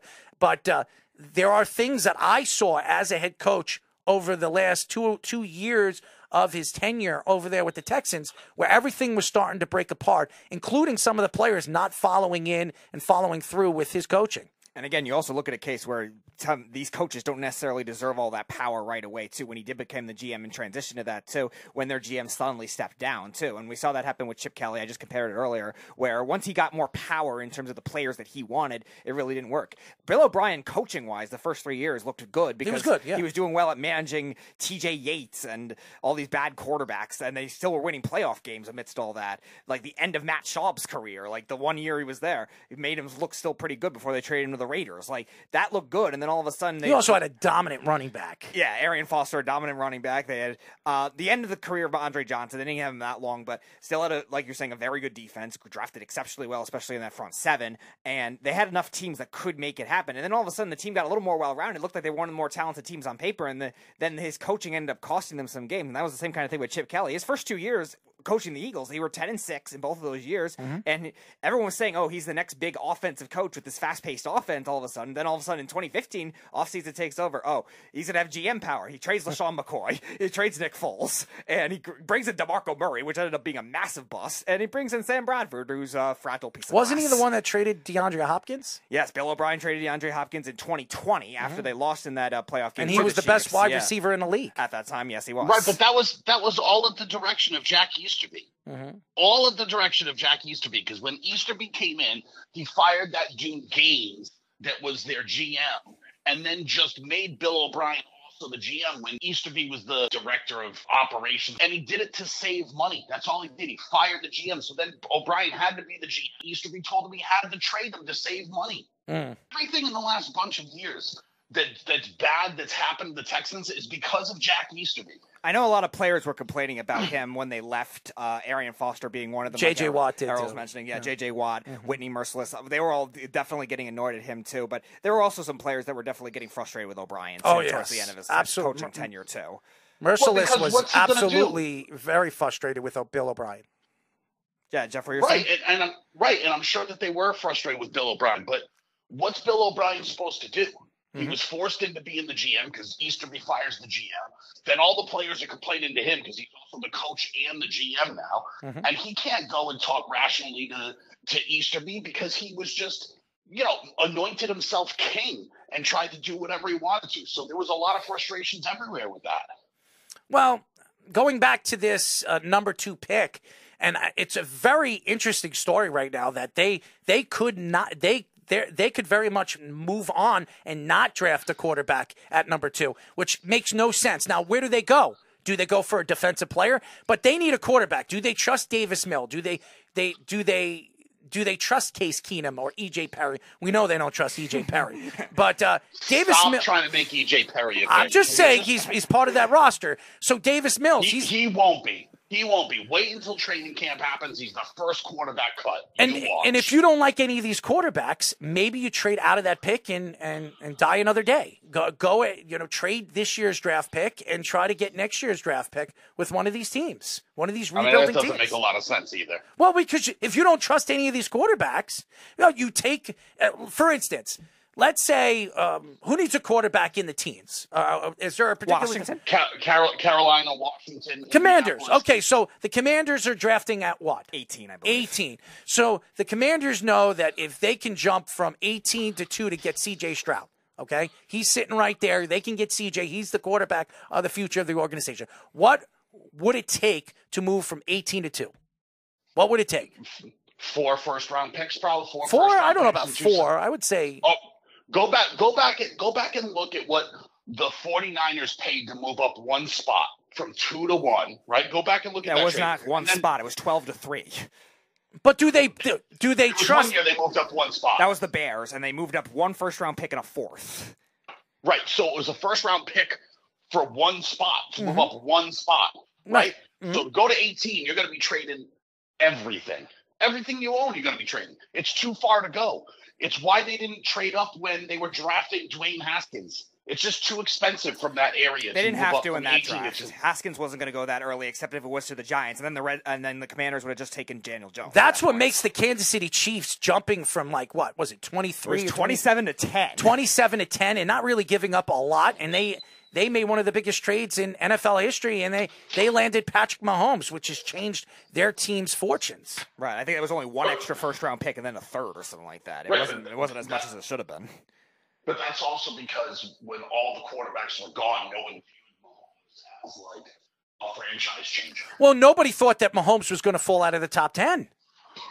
Nobody thought that. The Chiefs were not supposed to be one of those teams taking a quarterback either, because Alex Smith was playing very, very well. So they weren't expected there. They're going to draft some more defense because their defense. And a lot of uh, at that time. the, the football experts and these quarterback experts were saying that Patrick Mahomes could have been a, a top five, top seven pick, and he fell out of that. Now, again, we don't know what these quarterbacks are going to turn out to be. CJ Stroud could turn out to be a bust. So could Bryce Young. So could uh, Will Levis. All of these guys could turn. Richardson could turn out to be the best one we've seen in the last 10 years. Who knows what these guys are going to develop into? But the fact that you're hearing right now that the Texans might not draft a quarterback at number two is it's a crazy story because if you remember the last three three weeks of the NFL season, it was either the Texans or Chicago, and and everybody was going to want. Everybody was wondering who was going to lose out their games to get that number one pick.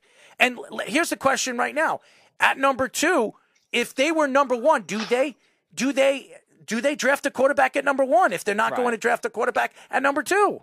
Yeah, that's They're interesting. still taking. They're still taking quarterback at two. This is another one of those fake stories. Really? You don't believe that? Right? No, yeah, they're taking quarterback for sure. What's the old saying? If you have two quarterbacks, you have none. And what were they doing last year? Playing Driscoll and Davis Mills. They have no quarterback. They're taking one. No, I understand that, but the fact that Adam Schefter is coming out with this story, it's not some no-name guy coming out with a story like this. This is this is a real story. Now, how Right, did and it also and it also could be just one of their team executives planting the story to try or maybe drum trying to trade the interest in pick? Right, that might be uh, Maybe they're might trying be a to trade ploy to trade maybe back from two to five, but still Yeah. get the quarterback they want. Because maybe they like Will well, Levis. Well, maybe it's not the quarterback they want, but it still could be one of the best four quarterbacks in the draft, and they could also gain assets. Hmm. Like you're forgetting that. Okay, Easterby was there, and he was a Patriots guy. Still have a, another Patriots guy there, who's Nick Caserio. Right. And what was the Patriots' big thing that they did? Doesn't Trade even matter. Move, move, trade back. Exactly. So if you can trade back and still get the position you want, because maybe they don't have a preference between. Uh, I, so I would think Stroud is going one. Okay, Stroud's probably going one. No. So if you have, so if you have no preference between Richardson, Levis, and Young, doesn't matter. Anyone that's there at wherever they trade back to, five or six or whatever uh, whoever's there, you you would still take that. Why wouldn't you also take the assets? You're still getting a quarterback. You didn't per, you didn't have a preference on which one. You just wanted a quarterback, so you're going to take one, and then you'd get assets. Why is everybody That's saying? very patriot thing? Why is everybody saying that Bryce Young is going number one? I have read on a bunch of draft boards that Bryce Young is the number one quarterback in this year's draft. There's I I I- can't see him going one. I just, I can't either because he's like 5'11, 5'10. He's like 180 pounds soaking wet. He's, he doesn't even have a quarterback body, and he needs to put on some weight. I heard that at the combine, I think he was 200 pounds. I, I it's hard to believe he jumped from, I think in the national, it, it, um, this year, this season, he was 178 pounds. How he jumped 22 pounds in, in less than three months, it doesn't make sense, or two months. It doesn't make sense. So. I, I don't believe that, and and the fact that they that he, he came in at 199, 200 pounds is crazy. That he gained 22 pounds in in less than three four weeks. So I, I don't know. Yeah, I those measurements are all very different anyway. I think he was listed at the combine closer to 190, but you're right. He said 199. okay, but he was closer to 200. right, but you're right. Even that, even that, a 10 pound difference. But they said throughout the season for Alabama he was 178 pounds. Okay, and yeah, maybe he bulked up during the injury that he You had. You can't bulk up almost 20 pounds of muscle. Okay, it's it's it's really hard. Well, yeah, that It is really. I'm telling you, it is really really hard. that definitely leads to believe there's some fake measurement going on here. but the the other part of this equation is they might already know that Carolina prefers Stroud. Mm-hmm. Okay. And if that's the case, the next best quarterback would be Young, mm-hmm. theoretically, mm-hmm. right? Just on the list, if you had a list. And maybe that they don't trust his size and his weight and things like that. So why wouldn't they want to trade back, gain some assets? Because again, theoretically, if you were to trade back to, uh, I'm just trying to think of the list. Who's at six? at six, I think Was it was that the the- was- Raiders. oh no, the Lions. The Lions are The at Lions six. at six. Oh, Seattle's where at were five. the Falcons at? Where, where were the Eight. Falcons? at? Falcons are at eight. They were okay. So say they want to go back to eight because Atlanta wants a quarterback, which is plausible, right? Yeah, Atlanta definitely. needs a quarterback. Mhm. Okay, so say they want to go back to eight. What's the move from eight to two? Well, the move from eight to two is probably two more first round draft picks, or at a minimum, a first and a second round draft pick. Correct? Yeah. Mm-hmm. Like you're going to flip the pick, you're going to swap the pick, so it's going to end up being two first round picks and a second round pick Yep. because you're going to swap to go to eight, an extra first and an extra second. So that way, if you just get the marginal quarterback, say it's Anthony Richardson, who's a big question mark, but is very popular, you can take Anthony Richardson at eight and sell it to your fans by going, we didn't lose anything. We gained more assets and we may have gotten a quarterback because the the Texans still have 13. Do they have is it 13 they have or 12? What, what's the other pick they have? They have, They have two first round draft twelve. picks. Yes, number twelve from the right, Browns. Right, right. So they also have 12. So they can also get an offensive lineman. They'd come out of the draft with a quarterback, an offensive lineman, or a receiver, or whatever else they want. Right. and an extra first and second round pick. How would you not consider that a win? Because if you don't, if you if the next best quarterback is Bryce Young and you don't trust his size, don't take it. Take the assets. I, I mean, it's a, it's it's interesting question. It's an interesting argument uh, in in perspective. But I, I also look at where some of these teams are. Are, are they are they looking for a quarterback? Are they sincerely looking for a quarterback? We know the Texans are looking for a quarterback. They have been I mean, looking for a have quarter. Yeah, they've been after losing Deshaun Watson and giving up Deshaun Watson for all those first round draft picks. They're in position where they they need a quarterback. And and Davis Mills isn't the guy. He's a good backup. He really is. I if I could keep Davis Mills as a backup, you have a pretty good backup to depend on if CJ Stroud or Bryce Young can't stay healthy uh, during the season. So I, the the question and the Texans need a lot more than just a quarterback, and maybe that's the way they're looking at it. They they're But they're that's not also one, the yeah. reason. That's also the reason to make the trade, because instead of just taking the pick at two and taking whoever you want at two, you'd then be getting four players Mm. or three players. You'd be getting eight, and then another first rounder, even if it's next year. Like the, you know, NFL builds don't happen overnight. They don't. How long the Jets been building? That's not a shot. That's just 50 reality. years. 50 years. Well, well, no, well, no. I mean, they've been getting better recently. But Since Joe build- Douglas, the- it's been but four the- years. Right, but the, right. So, but the build takes several years. Mm-hmm. So you want more assets. That's what you want to plug more holes. Mm-hmm. I mean, it makes sense for them to do that. Right, the usual builds that we've seen a lot of these good teams have been three years, four years for the most part, and they've been doing it by trading back a lot and getting accumulating draft picks too. But they still have to draft Right, well. but right, but the build starts now. This is the year of the build because Sure. Caserio. This will this will be Caserio's second draft. The build starts now. All right, you know, Jet- the clock starts ticking now. Like so, what happened before? You can't worry about what happened before. They just hired a new general manager. It's like when Brian Daboll just got to New York with Joe Schoen. Right. You, you don't you don't worry about the the years before that, the McAdoo years. That's water under the bridge. The build starts now. From now on is how you start measuring it because that's when Caserio started. Jeff, why don't you stay on? We're going to be doing a new segment called Let's Parlay. We have Worldwide West going to be, be going to be brought in when we come back from break. So you stay on. What we're going to do is we're going to set up. Um, we, we, we I know Speedy explained everything to Wes. Uh, this segment is going to be uh, parlaying a certain uh, either five or four teams. Uh, your best parlays for the next two to three days. And uh, we're, we're going to keep tabs on all the guys, all the handicappers that we have on. And uh, at the end of the month, whoever is in the lead will get a $25, $30 diff, a gift certificate from the Worldwide Sports Radio Network. Stay on, Jeff. When we come back, our new segment, Let's Parlay, here on the Sports Loudmouths. It's the Worldwide Sports Radio Network. Take a look under your bed. Find stuff under there? What about jobs? No? Now try your basement. There's a pair of overalls that overall you're not so into anymore.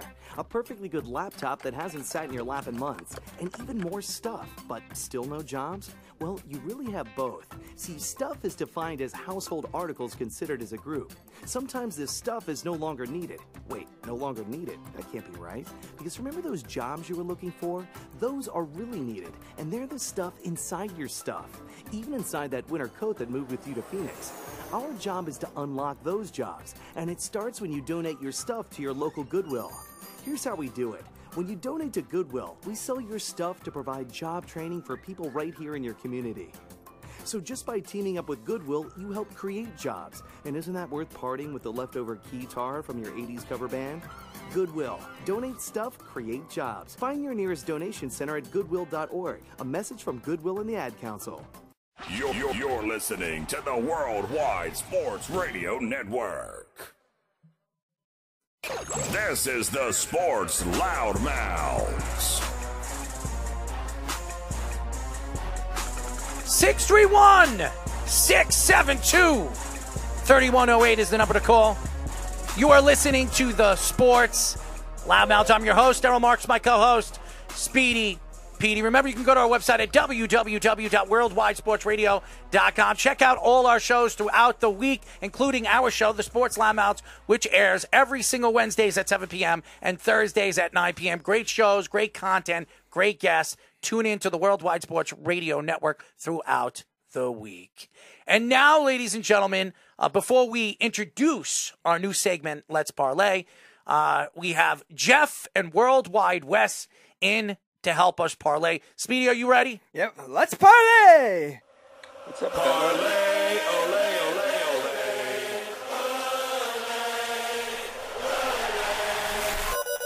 It's time for Let's Parlay. All right, the first show of the year with Let's Parlay. Uh, it's a new segment where we're going to get some really good handicappers and some of the best handicappers on the show, and we're going to go through some of their best parlays throughout the week and we're going to, we're going to keep Speedy is going to keep tabs on it at the end of the month. First of all, whoever listens to this show and and listens to these handicappers, you have a chance to win a lot of money. Wes is one of the best, one of the best in the business. We're happy to have him on. I know he's a busy guy. He's a chef out in Kansas City, but this is what he does on the side, and he's uh, very good at it. And Jeff, who does it also for practically a, live, a living, he's really good at it too. Um, I I I speak to him every single day about uh, all the different games that he bets on, including soccer. We have him on the other line. And what we're going to do is we're going to, like I said, we're going to go throughout the next couple of days. It doesn't matter what day, what, whichever day Wes likes when it comes to parlaying a certain amount of games. He's going to give you the score and he's going to give you the parlay throughout the week. Are you guys ready? Wes, what's up, man? I haven't seen you in a while.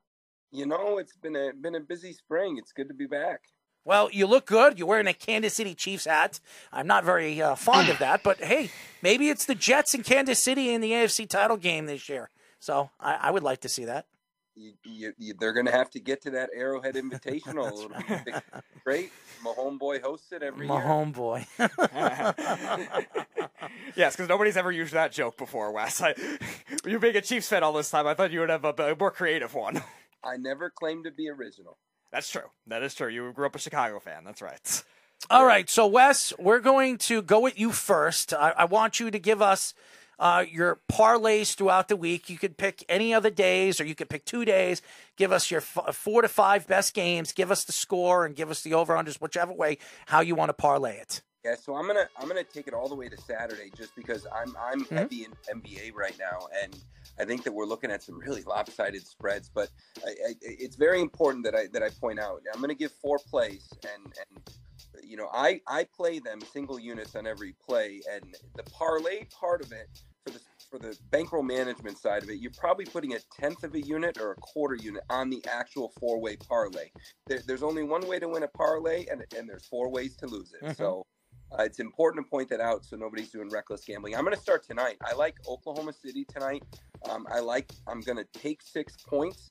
Uh, I think that they'll keep it competitive. I don't know that they win the game. I think they have a chance to win the game, but I do like Oklahoma City uh, in the six points.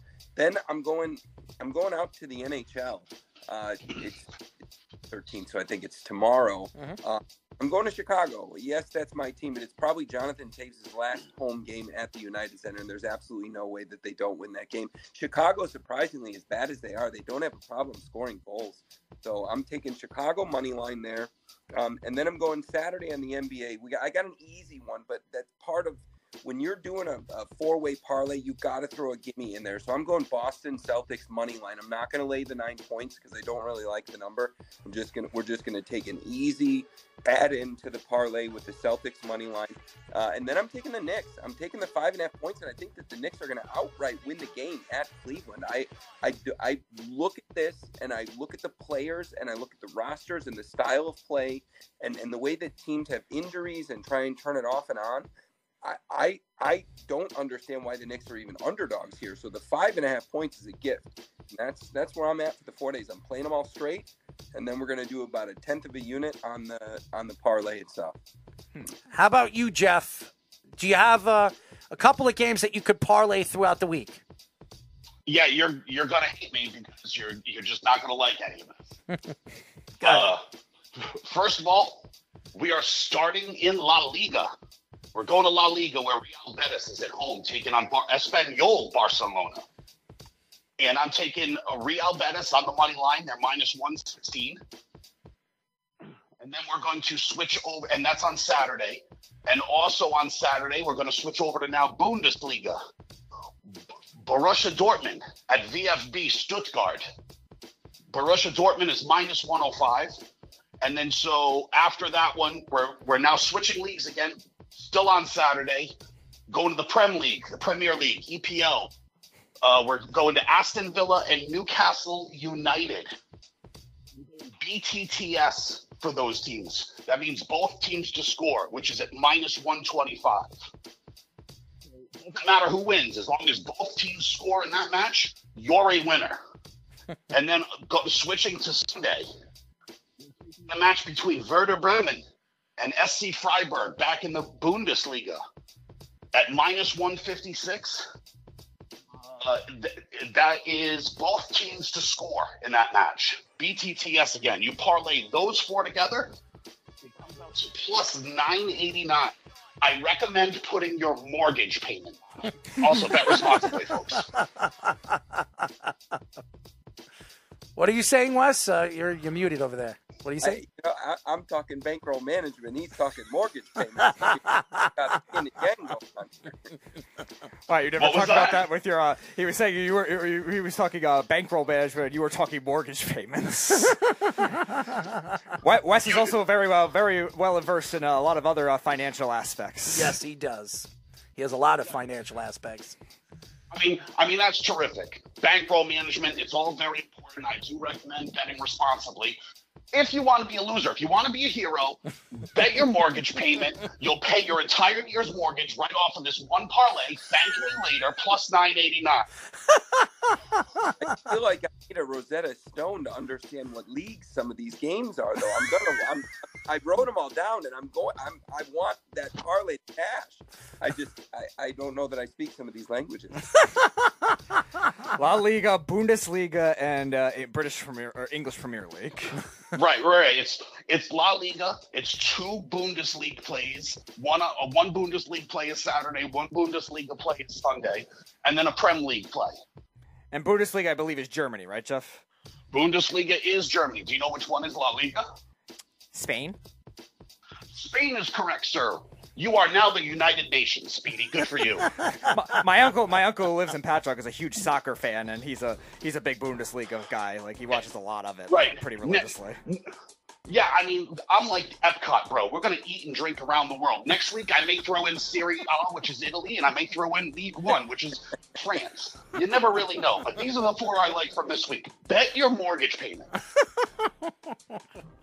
Worldwide Wes and Jeff from Tampa. So uh, we'll we'll Speedy, you're going to keep tabs on it. Yeah, I, I, I logged them already. So Wes says uh, for the recap: OKC plus six tonight, uh, Blackhawks money line tomorrow, Celtics money line you said on Saturday, and Knicks minus five and a half on Saturday as well.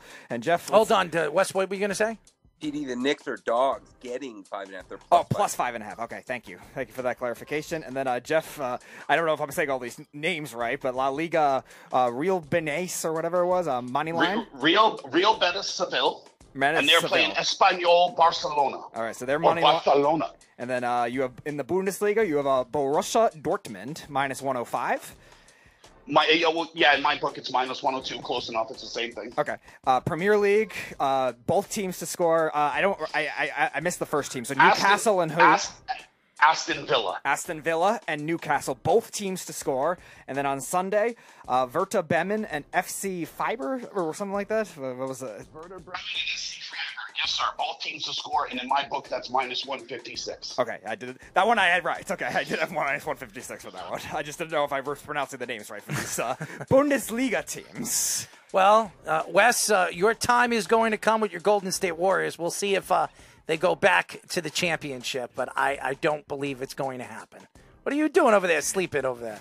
Oh, I, I, I just am, am remembering when Steph put the Garden to sleep last year. Oh yeah, well, They're it's plus twelve hundred again, and I'm I'm making some deposits on it. They're just they're the best coach team. They're healthy at the right time. I truly believe that what they can do is is very uh, Patriots, New England Patriots. The past Ooh. couple, I it just nobody sees them coming. Hold on, hold on. Does does Wes's parlay start tonight? Yes, the OKC. Does. He's got plus six uh, OKC against the Pelicans in the playing game tonight. Uh, all right, I'll make Wes a deal. I will play and tail his parlay if he tails mine. All right. So I, I don't know if you heard Jeff Wes. He was saying he's going to tail that parlay if you tail one of his uh, soccer ones, I guess. I, you know, I, I, I will. I can't promise you that it'll be full units. I, I, I He can't do my- promise. He can't promise it could be full units, but he he will. I will play it. I will. I will lay a four way parlay on it. He will play and lay a four way par- parlay f- because of That, because that's of what you. he should do. And when he makes money, he can thank me later. That's that's, that's all I, I ask for. Just thank me later, Wes. Thank him later, Wes. I'm thanking you now. I'm. I'm. I'm getting ready to watch some football. Football. Football. Anyways, Wes, thank you for giving us the time. We'll get you on next week. What we're going to have moving forward, Speedy's going to reach out. We're going to have at least f- three to four handicappers on at once, and we're going to go through their best parlays for the week, and we're going to keep tabs on them throughout the week. And whoever has the most points, we will grade them with wins and losses and their parlays. If they win throughout the month, they will get a 25 or 30 $30 gift certificate at the end of the month. And you can use it for whatever, drinks, whatever. Uh, but we will send you a gift certificate. So, Jeff, call back a little later. Thank you, man. Oh, Jeff is gone. So, you didn't No, tell he's me. still there. He's still allegedly there. No, There he is. He's gone. No, he's gone. You sent him away. You sent him away. At 9 o'clock, we'll be talking to NHL.com editor and host of NHL Draft Class podcast, Adam Kimelman. He will be joining us, so we're very excited to have him on. That uh, interview with uh, the FDU guys were great. Fantastic. Yeah, they were great, and I think our questions were pretty good. And uh, I you know it's hard. I will say that it's hard to ask questions to a bunch of kids, and and and you could talk all you want about that game against Purdue, and we asked a lot of questions about the game Purdue and the coaches and everything like that. But after that, uh, there's very little questions you can ask uh, that um, they could either answer or they can't answer. So, uh, nevertheless, we really appreciate Sean and Brayden for joining us. They were fantastic, and uh, uh, I, I'm. I am fair, and I when I say I'm going to do something, I'm going to do it. So when you guys turn 21 uh, in July, uh, Speedy, you will reach out to them. You will make sure that Sean and Brayden stay in touch with you. Get their numbers. I have Brayden's number. I'll, All get, right. I'll get Sean's. Get their numbers, and when they're ready, they can bring whoever they want on me. I'll take them out to a really nice winery uh, for the weekend, maybe a Saturday or a Sunday afternoon. They can come out here, and we'll take them out for a good time. And I, I think they'll really enjoy it. It's the beauty of uh, the beauty of Long Island. And uh, I don't want to get them drunk because I don't want to get in trouble by their coaches, but I, I want them to see the beauty of uh, Long Island. It'll be the uh, the winery version of the Knights of the Round Table with the Fairleigh Dickinson Knights. There you go. And uh, maybe they'll sign a couple autographs. There you go. So uh, happy to have him. Happy to have him on. In uh, in just a few minutes, we'll have Adam Kimelman on talking a little hockey. Um, Jeff Bezos says he will not make a bid for the Commanders. It, it's we've been arguing this for the last couple of weeks, and it's crazy to think that Bezos was a guy that a lot of people, a lot of the, the inside people that are very close to him, say that he he's always wanted to uh, to buy this team. They've he's always been interested for the last five to six years. He's been interested in buying the Washington Commanders. And now all of a sudden he comes out and says that he's not interested in buying them. He's not making a bid for him. Reports back in March said that Dan Snyder was blocking Bezos from bidding at the time. Bezos owns the Washington Post, which publishes several stories of the investigation of Dan Snyder wrongdoings. The Devils and 76ers owner Josh Harris and Canadian billionaire Steve Apostolopoulos were the two guys that made bids uh, worth about $6 billion to buy the team. There has been talks of a large scale deal uh, with Amazon and the NFL on a big TV and media contract that could happen at the start of 2024 season. So maybe that's the reason why he he decided to not make a bid for uh, the Commanders because it could hurt his stake Right. in that deal. So I don't know. Is he still the CEO of the Ama- uh, for, of Amazon? Some If, he, if he's not, he's not the he's the part one still, I guess. But like you're right, he's I don't think he, he has the full one anymore. so yeah, but he is the richest man in the world. Yeah, right. So I mean, it, it, it's he made his billions and billions. He's almost at a trillion. You know, he might be the first the first uh, billionaire that becomes a trillionaire. Who knows? Yeah. I, I, what is he worth right now? Is Bezos worth three hundred billion? I, I know he gave his wife a, a couple of billion dollars. She she I think he gave her sixteen billion or something like that. But uh, Bezos is worth uh, a lot of money. You know, for a person that could type very fast uh, during the hundred twenty five point one billion U.S. dollars. That's what he owns. That's what he's worth right now. Net, Okay. wor- net worth one hundred twenty five point one billion dollars. It's a lot of money. So he's a long way from a trillion. He's about 900 and something billion dollars from a trillion. But uh, still, I don't think we'll ever see a trillionaire. And if we do, I, I, I don't know if I'll be alive to see it. But uh, nevertheless, um, it, it, this is an interesting story, okay? Because Jeff Bezos is a guy that's been wanting to buy a professional sports team. Over the last five years, uh, a lot of people were saying that the Commanders or the Washington football team was the team that if he was going to make a bid for a team. Then we've heard the Broncos were another team that he was intrigued and interested before uh, they were bought uh, last year uh, in the offseason. There's a lot of questions to a lot of these billionaires on investing money into these sports teams. And, Spe- and Speedy, uh, we've had Jeff on the show plenty of times argue over the years, and and a lot of these sports teams are just going up every single year. I mean, the Yankees are worth like eight, almost eight billion dollars. Right. I think the Yankees are the the richest uh, baseball team, and the Knicks are the richest NBA team. And the command, uh, not the Commanders, The uh, Cowboys, the Cowboys, are the richest yes. of any sport in or any uh, American sport, and I think there's two soccer teams that are above uh, the, the Cowboys. I think Real Madrid and Barcelona or something like that are, are above them. But yeah, the Cowboys. I think the the Patriots were second, and the Giants were third for the NFL. And the NHL, I think the richest one is the Rangers. I think, but they're like like twentieth among all professional sports teams. And by the way, James Dolan owns two of those teams. Yep. And he might part ways with both of them, but Yeah. he's never going to. Tr- he's never going to sell Madison Square Garden. Yeah. He's never going to do that because of the money that he brings in every single year with the concerts, and and that will be interesting when.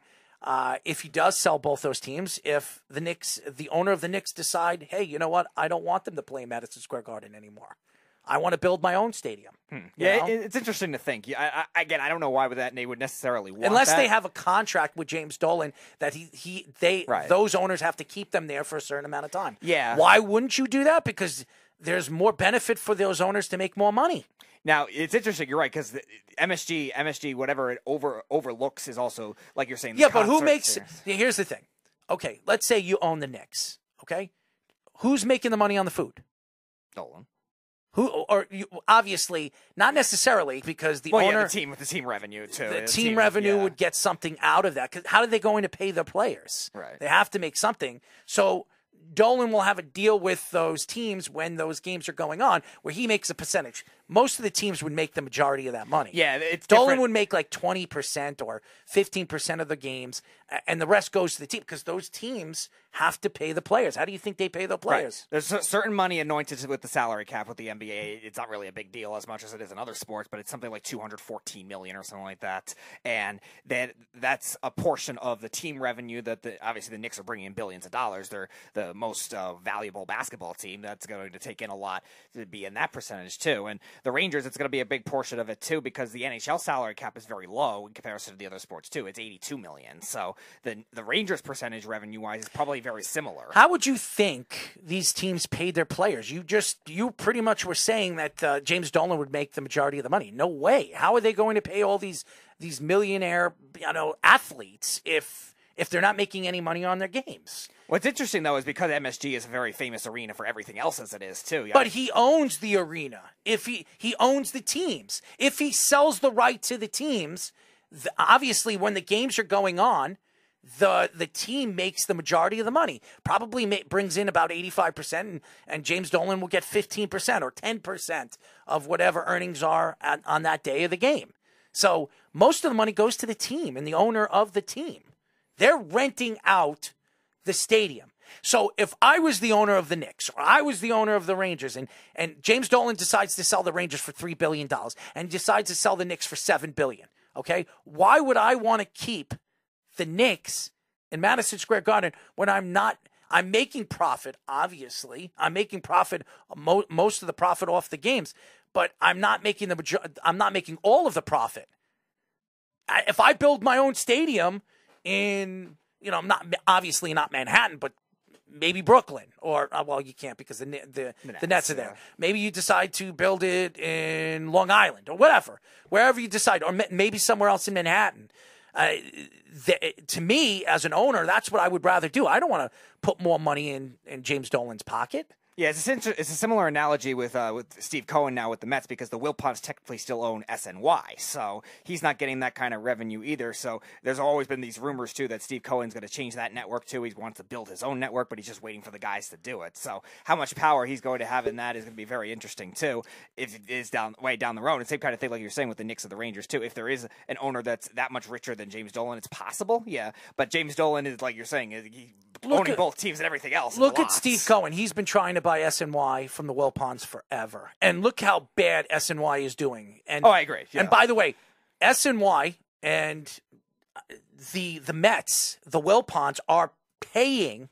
By the way, I don't know if they're paying or the Mets pay, or, or is Steve Cohen paying the Wilpons to play their games on the on the No, SNY? I think it's the other way around. I think the Wilpons, Wilpons are are paying- paying, them to still keep them on SNY. Yeah, so what what I don't understand is why don't they just sell SNY to Uncle Stevie Right. for a couple of billion dollars and make their money and their profit off of that? Because honestly, why would you be paying? You're not really bringing in that much revenue over there in SNY. Look at the Yeah. look at the shows that they have on there. They brought in Craig Carton and uh, what is it, Carton and Roberts for two hours. They're not they're not bringing in these power. Look at MSG what they're doing. They they have all these betting shows and stuff like that because they know that will intrigue betters, people. And if if let's say uh, Eric Coleman is right about his parlay or his his picks throughout the week, or any of these athletes or any of these guests that he has on, these handicappers that are on his show, do very well and bring in a good amount of revenue for these betters uh, or these these guys that like to bet on sports.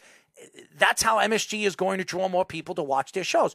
Does SNY have anything like that? I don't think they do. and they don't have other a lot of other live games either besides the Mets too. They I think they do a couple college football and college basketball games, but like MSG does the Rangers, they do the Islanders, they do the Sabres, I do think the Devils. I yeah. think the Yes Network has Real Real Madrid as one of their as their they have a professional soccer. They have the Yankees. and I think they have an MLS one too. They do one of the Red Bulls or the NFFC or something like that. They too. have Yeah. they're bringing in revenue in all different areas, and they have a bunch of good shows that are on. If the Yankees aren't playing or any of those games are playing throughout the day, so uh, there is there is revenue building. What is the Wilpons bringing in, and that's why this has been a problem for the Wilpons for years. They couldn't they couldn't really bring the Mets where they wanted them to be uh, over the years because they they invested their money in uh, Bernie Madoff that he ran off with their money or whatever he did, screwing them with their money. They couldn't pay their players. They couldn't bring in free agents, and that's why they had to sell the team.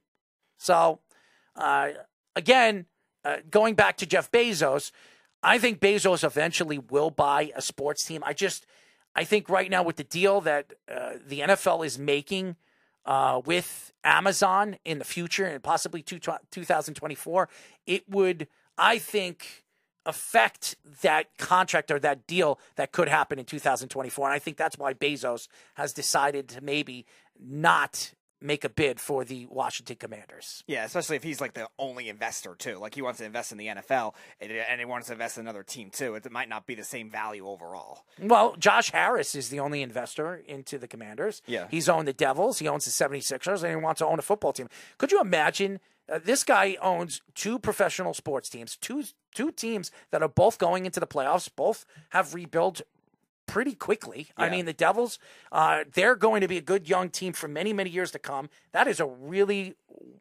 really well oiled machine that run oiled machine right now. The Devils are really starting to grow as an organization, as a team, bringing Lindy Ruffin and some of these young players, the Jack Hugheses, the Timo Meiers that they brought, uh, bringing in free agents or trading for. So uh, bringing in uh, Hamilton. This is this is an up and coming team, the Devils, and now the 76ers. What were they? I think they're the number three seed in the Eastern Conference. Yep. Uh, they traded for Harden. They have Joel Embiid, one of the best big men in the in the NBA. So they have, and they have uh, Maxey, who's a really really good young player too. So uh, he owns those two teams, and if he can somehow pull off bringing in the Commanders, the Commanders they have good young players. They do. They have one of the best pass rushers in the league that missed the whole season last year. They have. Uh, I don't know if they keep Ron Rivera if uh, Josh Harris takes over that team. I think he decides to bring in his own GM and his new, and the GM brings in his own yeah. coach. Uh, but and, and they need to find a quarterback. And it, a lot of people thought Lamar Jackson was a name that, if depending on who decides to buy that team, would make a run for Lamar Jackson. I think Lamar Jackson is heading back to Baltimore. The whole point of bringing Odell Beckham in and giving Lamar Jackson a weapon that he really has never had only draws him to want to play this year and want to go back to the Baltimore Ravens. So uh, it is an interesting story. I don't know what's going to happen uh, when it comes to Jeff Bezos. I just don't know if he's going to make a bid for the Commanders. And usually, when you hear that from Jeff Bezos, it usually means he's not making a bid. When we come back, ladies and gentlemen, we'll be talking to NHL.com editor and host of NHL Draft Class podcast, Adam Kimelman, here on the Sports Loudmouths. You're, you're, you're listening to the Worldwide Sports Radio Network. This is the Sports Loudmouths.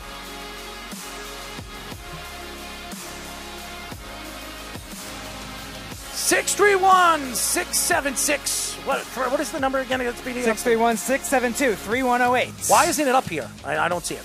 You are listening to the Sports Loudmouths. Check out our website at www.worldwidesportsradio.com. Check out all our shows throughout the week, including our show, The Sports Loudmouths, which airs every single Wednesdays at 7 p.m. and Thursdays at 9 p.m. This week, we only have a show on Wednesday this week, and we moved our show from Thursday to Tuesday. Uh, there's a reason why I am going to Florida uh, to take care of some family uh, family stuff, but uh, we will be back next week as every week, Wednesdays and Thursdays. And now, ladies and gentlemen, we had uh, Sean Moore and guard Brayden Reynolds on from FDU. And now we have our second guest, and very happy to have him on. We're now talking to NHL.com editor and host of NHL Draft Class Podcast, Adam Kimelman. What's up, Adam? I'm good. How are you guys doing? Oh, we're good, man. We haven't had you on for a year and a half. It's been a long time. Happy to have you on. How are you and your family doing uh, with the whole COVID situation? Everybody's in good shape, and, and in all honesty, the big excitement now is we're just getting ready for the Stanley Cup playoffs. Well, uh, that's uh, that's a big story. As uh, my Islanders are 19 minutes away from beating this really horrible Montreal Canadian team. The fact that Montreal is in this game still makes me sick to my stomach. But it, hopefully the Islanders pull this off and and move into the playoffs. I expect them. And thank you to the Chicago Blackhawks for pulling out that win the other day because if they didn't, the Islanders would not be in the playoffs. But uh, uh, before we get into the playoffs. Uh, why don't we get into the draft? I mean, this kid Connor Bedard has been everybody's. It's been on everybody's lips for the last three years. This guy has been talked about since he was 14 years old. Um, this guy has been as good and, and has been talked about as like uh, Connor McDavid when he was a 14, 15 year old, and even Sidney Crosby. Tell us a little bit about this kid. Is this kid for real? And from what I've seen, and I've had the chance to see him live now a little, a couple of times. I was at the World Juniors out in Halifax back in January when he just dazzled everybody with you know the the output that he had 23 points in seven games. So he he's an outstanding outstanding prospect. It's put you know he's got the speed he's got the head for the game the skill set. It's just it's off the charts. And, and you mentioned crosby you mentioned mcdavid Auston Matthews. I would put him in that role, in that spot, as far as being a potential, you know, generational type player, guy that doesn't come around very often. He he has the potential. Look, as a 17 year old, he scored 70 goals in the Western League this season. It's pretty remarkable. You look what he did in the first round of the Western Hockey League playoffs 20 points in seven games. You know, that's against older competition. You know, he's only 17. He's probably not only is he the best player in his draft class, he's also one of the youngest. He won't turn 18 until after the draft. So, you know, the fact that he's doing what he's doing, it's really remarkable. He has the chance to be a franchise altering player. Mm-hmm. So Connor Bedard, like you think he's going to be like the highest of the highest level. You look at somebody like Connor McDavid right now. We've seen some of the comparisons, and he actually had better numbers in uh, the the league he's playing in this year than Connor McDavid that year. So can you see that? You look at where Bedard kind of projects to. He projects to being you know a a top six forward franchise guy that you build your your entire team around, just like he, McDavid was, just like Matthews is you know, those are the kind of guy. That's the kind of player that he projects to be an all-star, all-world. You know, when he gets to his 23, 24 season, like McDavid did, like you know, a guy like Auston Matthews did, they become fully formed, ready to go. And and even at 18, I think he has a chance to be a very good player next year. And then you're just going to see him continue to grow and get better. He does have to get stronger. I mean, look, he, he's five foot ten. He's not going to get much bigger than that. He's never going to be, you know, a six foot five, 240 pound banger like an Eric Lindros was. But he has the speed, the skill, the vision, the head for the game that does not come around very often. We are talking to NHL.com editor and host of NHL Draft Class podcast, Adam Kimelman his numbers are like video game like. It, it is mm-hmm. crazy. I think this year he had 70 something goals or something like that and 80 something assists. I think he has like 186 points. When you look at his numbers and you you you look at his numbers in the OHL and what he has done this year, how is that going to translate when he goes into the NHL? Well, I think it's going to translate to uh, you know, you you look at the I think McDavid had 40 or 50 points as an 18-year-old you can sort of use that as a benchmark.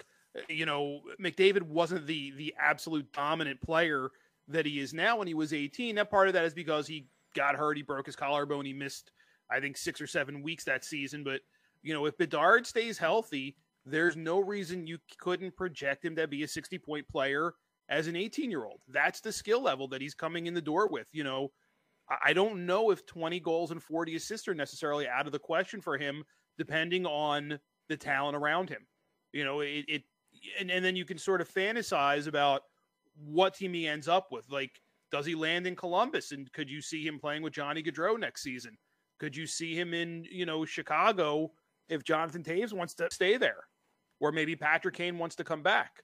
And then look what you've got there. You know, does he go to this market or that market? Like you can see the pieces fall in place when you have a talent of that level, of that Bedard level around them. So, is there any other prospects outside of Bedard, because he's going to go number one? Any other prospects you have high expectations for where they could be a star in this league? Well, I, I think there's there's four guys who are sort of at the top of everybody's draft list, and Bedard is certainly one of them. Adam Fantilli, who's a freshman at the University of Michigan, is certainly. I don't know if he's guaranteed to go number two, but if I were picking and, and I had the number two pick, he'd be the guy that I would want because he has the one thing Bedard doesn't have, and it's a six foot two, 190 pound frame. So he is more of a power player. He Led the NCAA in scoring as an 18 year old freshman, which is very rare. Got Michigan to the national semifinals of the Frozen Four. He was able to really exert his will on games in a way that a lot of 18 year old college players are not able to do. And he's a guy that, if he opts to come to the NHL next season, projects to be somebody's you know number one, number two center next season. He's that good. We talked to his coach on our NHL Draft Class podcast, and he said there's really nothing standing between Fantilli being an NHL player next season. Obviously, you know, he's a little biased. He would love it if he came back for another season or two. But, you know, if, if Fantilli were to tell him after the draft, I'm going pro, he wouldn't be surprised, nor would he think there'd be anything. An NHL team would absolutely want him in their lineup at the start of next season. You've got him. You've got Matvey Michkov who's playing for Sochi in the Continental Hockey League. I heard a lot about that kid. I've heard a lot well, about on him. A, on a skill basis, he is as close to Bedard on a skill basis as any other player in the draft. The question with Michkov is when will you be able to put him in your lineup? When will you be able to get him out of the KHL? I believe he signed for at least another two years. Mm-hmm. And then, you know, depending on if he wants to stay longer, if he feels like he's ready to come over, you know, two more years. He's 20, 21 years old.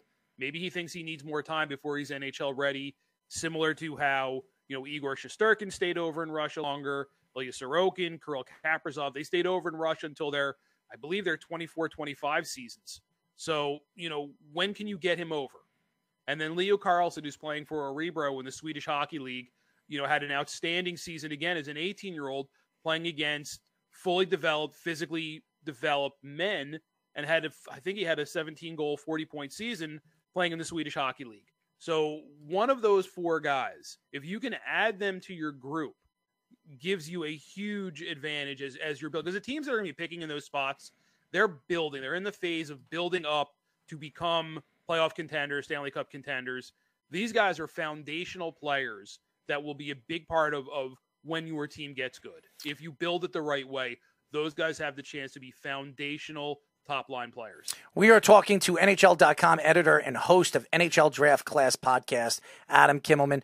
Adam, we we've been speaking to a lot of different an, NHL analysts and writers uh, for hockey, and Will Smith is a guy that I have read about throughout the last year and a half. A center, plays for the United States team. Tell us a little bit about what you know about him. He has a lot of size. He has a lot of ability. Very good with his hands. Uh, what is who does he remind you of as far as what you know and what you've seen of him, and and what type of player could he be in the NHL? Well, you know, it's funny you mentioned him as I'm looking at you know the top my you know the little ranking board that I have you know for for me. Williams Will Smith is number five on my list. So right outside of that that big four of Bedard, Fantilli, Michkov, and Carlsson, I have Will Smith. Just a just a great skater, a great skater. Not a big guy, but he's willing to battle and and get into the dirty areas of the ice. You know, love the vision, love the passing ability. He's got a great shot. He can beat goalies from a distance. You know, quick hands, great playmaker, real good on faceoffs, which you don't see a lot of at, at that age, where he's you know a, a, guy who can win win those battles in the faceoff circle. They're little details in the game that, but they add up and they're very important. So you know he, he's got great puck skills, really moves well with it on his stick, very elusive you know, he's uh, he has a chance to be a really nice player, really nice player. I've really been impressed. There are a few guys from that that U.S. men's national U.S. national team program that I think are going to be really good players. You got Will Smith, you've got Ryan Leonard, Gabe Perreault, um, and Oliver Moore. All four of those guys going to be first round picks, going to be high picks, maybe top twenty even. All project to be really good NHL players. Well, he's not that small. He's, he's I think he's uh, he's at six foot one, and he still has a chance to get a little bit bigger. And Connor McDavid, when he came out of the draft, I think he was like six one and a half, six two, and he, he's now six three. So it, Connor, uh, uh, you look at Bedard. Bedard is 5'10", 5'11 at best. I don't know how much bigger he's going to get, but. Uh, uh, Will Smith could be six two, six three, uh, somebody like Connor McDavid. And if he has that kind of size and that kind of ability, like you said, skating ability, he could turn out to be a really, really good player. What I, what I think you want to see with a guy like Smith, and and it goes for pretty much everybody in this draft. You want to see him get bigger and get stronger, and that's mm. one of the advantages have the U.S. national team programs have. It's a weekend league for the most part that they play. Their games are mostly on the weekend, so you have Monday through Thursday pretty much to be in the gym, getting stronger, working on your skills, but just adding muscle to their frame. Same thing when they go to college. It's a huge advantage to you know, yes, Bedard's playing closer to an NHL type schedule, 68 or 72 games in the Western Hockey League with travel. But when you play college hockey and you play on the weekends, you have that extra opportunity to get bigger, get stronger. And that's what kind of separates these guys as far as how much quicker they're able to hit their full development. Because if you can show up in the NHL as, you know, a guy who is doesn't look like a string bean, a guy who who looks physically developed it's going to give you a little bit of an advantage because so much of the game is played winning one-on-one battles, winning battles on the wall, digging pucks out of corners, digging pucks out of traffic, being strong on your stick, being strong at the net. You can have that advantage, have that natural built-in physical strength when you get to the NHL. It's a huge advantage rather than trying to put it on either in season or between seasons if you have a short summer. You know, having that advantage of being able to do it in season it's a huge benefit to the kids in the NCAA as well as U.S. national team program. So I'll go the reverse here. A prospect that a lot of people are high on that maybe you're not as high on. Um, you know, it's really hard to say because, uh, you know, so many. There's so much talent in this draft. There's so many guys that you know outside of that top four. I personally like Will Smith in that in that five spot. Some people really like Brayden Yager from the Western Hockey League. Zach Ben's is another one. You know, Dalibor Dvorsky, the, the, the Slovakian center. You know, Andrew Cristall plays in Kelowna in the Western League. Colby Barlow, who was a 40 goal scorer in the Ontario Hockey League. There are, there's just so much dynamic, skilled talent at the forward position, especially that you know you you're going to go through the top 20 and say, God, that guy's a really good player. How did he last this long? There's a lot of guys like that. It's an incredibly deep, incredibly talented crop of players. We are talking to NHL.com editor and host of NHL Draft Class Podcast, Adam Kimelman. Adam, let's get into the NHL and the playoffs. Uh, the the Eastern Conference is so wide open still. Going into tonight, uh, the Islanders, all they need is a tie uh, to make the playoffs. Pittsburgh really hurt themselves after losing against the Blackhawks the other day. And Florida, they're in already after uh, tying, uh, well, t- getting. Uh, uh, getting a point the other day. Uh, they have 92 points, so they're automatically in the playoffs. They still have one more game left. What what were your thoughts over the last couple of weeks, especially the way the Florida Panthers have been playing, uh, getting healthy at the end of the season and playing as well as they have, and how how the Islanders have played without Barzal since February? Well, I think it's really impressive, and and the way the Islanders have really pulled together in a way that I didn't know if they were capable of doing when you see a guy the talent level of a Matthew Barzal goes out of the lineup. You know, I had the conversation with Keith Jones, who does TNT broadcasts and, and Flyers broadcasts a few years ago, and you know he played with Eric Lindros on those Flyers teams in the in the late nineties, Legion of Boom, Legion of Doom. I mean, that's right. And there was a, a, a you know when they played the Devils in the playoffs in 2000, Eric came back from a couple of concussion issues, and Flyers were up three games to two in that series. When Lindros came back, they immediately lost the next two games. They lost the series. So why did that happen when they got their best player back in the lineup? Well, when that best player goes out, everybody else has to step up. And everybody else did step up. And you could see that with that Flyers team. You could see that with this Islanders team. But when that number one guy comes back, there's a tendency to say, okay, the sheriff has ridden into town. He's got it. And maybe he doesn't have it. And maybe, you know, the, the, the team that when a Barzal or a Lindros comes back in, they there's that tendency to kind of sit back a little bit and knowing your superstar is back, he can handle it. But without that superstar, everybody's got to step up. Everybody's got to pull a little bit more, pull a little bit harder on the rope. And I think that's what the Islanders are doing now, whether it's a, a Bo Horvat, a Brock Nelson, eh, you know, go up and down that lineup. Guys are doing more. They've elevated their game because Barzal's not in the lineup. Now, what they have to continue to do, however, is when Barzal comes back, they can't lower their level because he's coming in. They have to keep pulling and then get him to pull along with them. That's going to be the key for the Islanders. So the Bruins obviously have the most points in the league right now. And, most points ever. Yeah, and, uh, very much are going to get to that most points ever. And we saw that uh, four years ago. We saw a very similar type of season with the Tampa Bay Lightning. They had all those massive points, and then they lost in the first round to the Blue Jackets. Do you think the Bruins could be vulnerable? And if so, which team do you think has the best chance of knocking them off? You know, that's a great question. It was something I was sort of going over in my own head. Who could beat them? There, you know, I think they're absolutely the Bruins are beatable because I think what you see with Boston is they're a deep team, but a lot of their core guys are on the wrong side of 30. You know, whether it's a Bergeron, a Marchand, Krejci, they have some key, really important guys who are a little bit older, and the grind of four seven game playoff series, it's going to wear on them a little bit. And the other part of it is Linus Ullmark has had a fantastic regular season. He's never done it in the playoffs, and the spotlight will be brighter on him than it will be maybe on anybody else in the playoffs because of the way they played this season 64 wins, you know, most wins ever, most points ever. Expectations are going to be Stanley Cup or bust. How will he handle the inevitable dip when the playoffs start. You know, because nobody goes 4 0, 4 0, 4 0, 4 0 through the playoffs to win the cup. Just doesn't happen. There's going to be losses. There's going to be down moments. How does he handle them? How does that team handle them? You know, I, I think Tampa Bay would be a really interesting matchup against Boston mm-hmm. because mm-hmm. they have that baked in knowledge of how to win. No situation is ever going to be too big for that core group. I think Toronto Boston would be would be a lot of fun as well because that Maple Leafs group is really really talented. The matchup that I would really be interested in though is the New Jersey Devils against the Bruins because the Devils play at a at, at such a high pace. Could the Bruins one could they keep up with them? I don't know of any team in the league that can keep up from a from a pace perspective with the Devils, or would they be able to slow New Jersey down? I don't know. It's it's an interesting.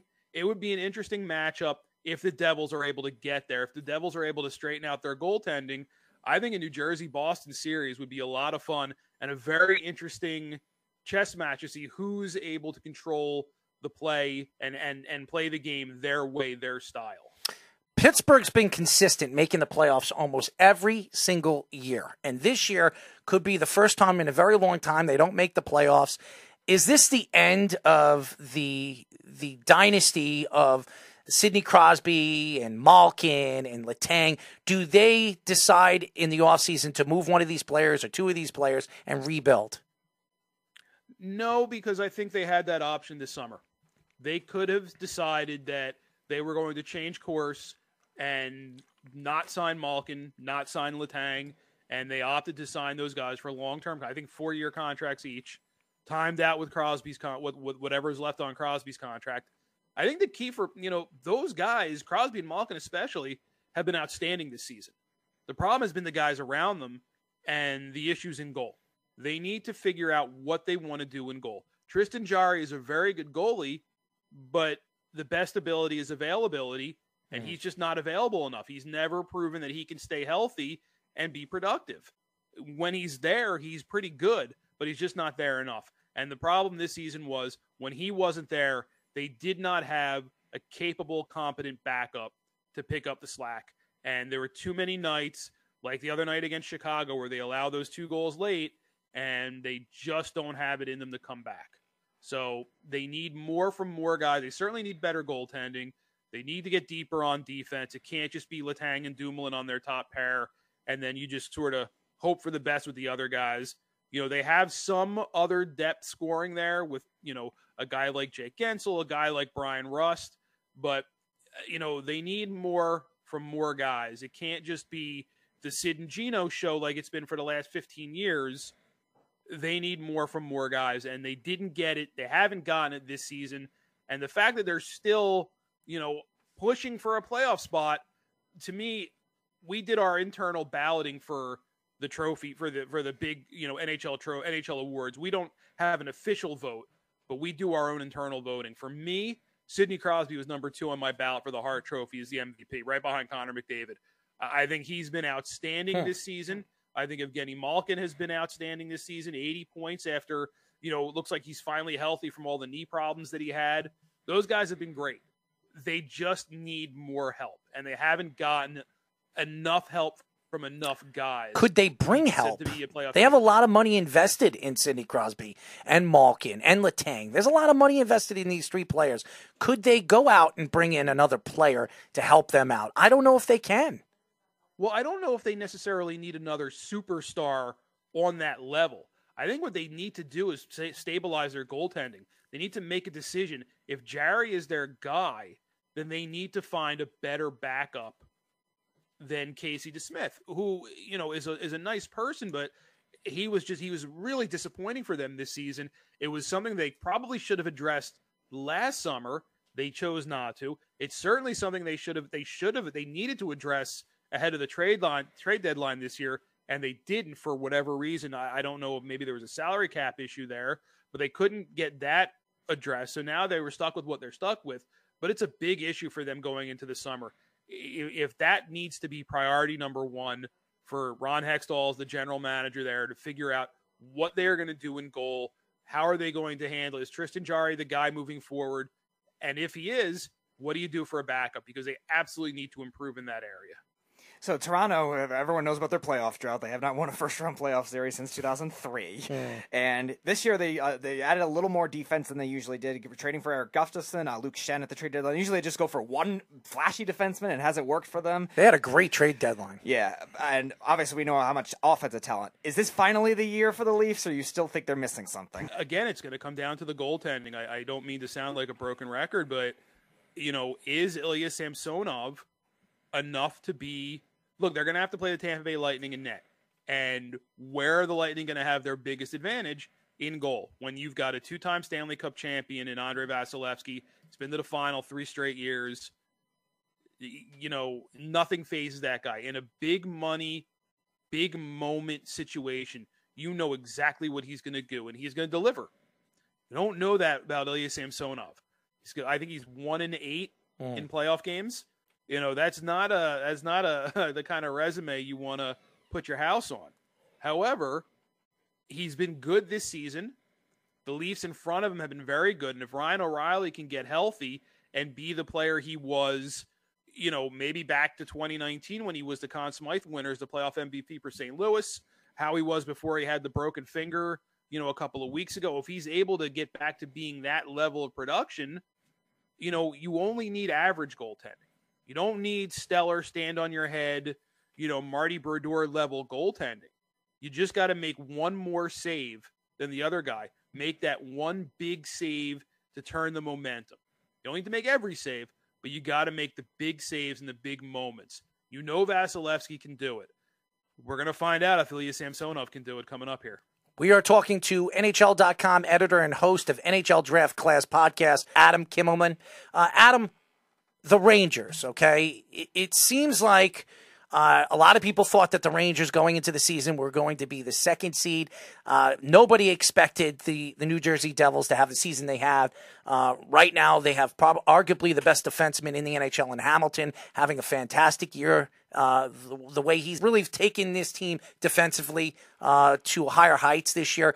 But the Rangers this year, after making the moves for Patrick Kane, making the moves for uh, Tarasenko, everybody expects them to be a contender this year, bringing in two offensive players that have played very well in the playoffs.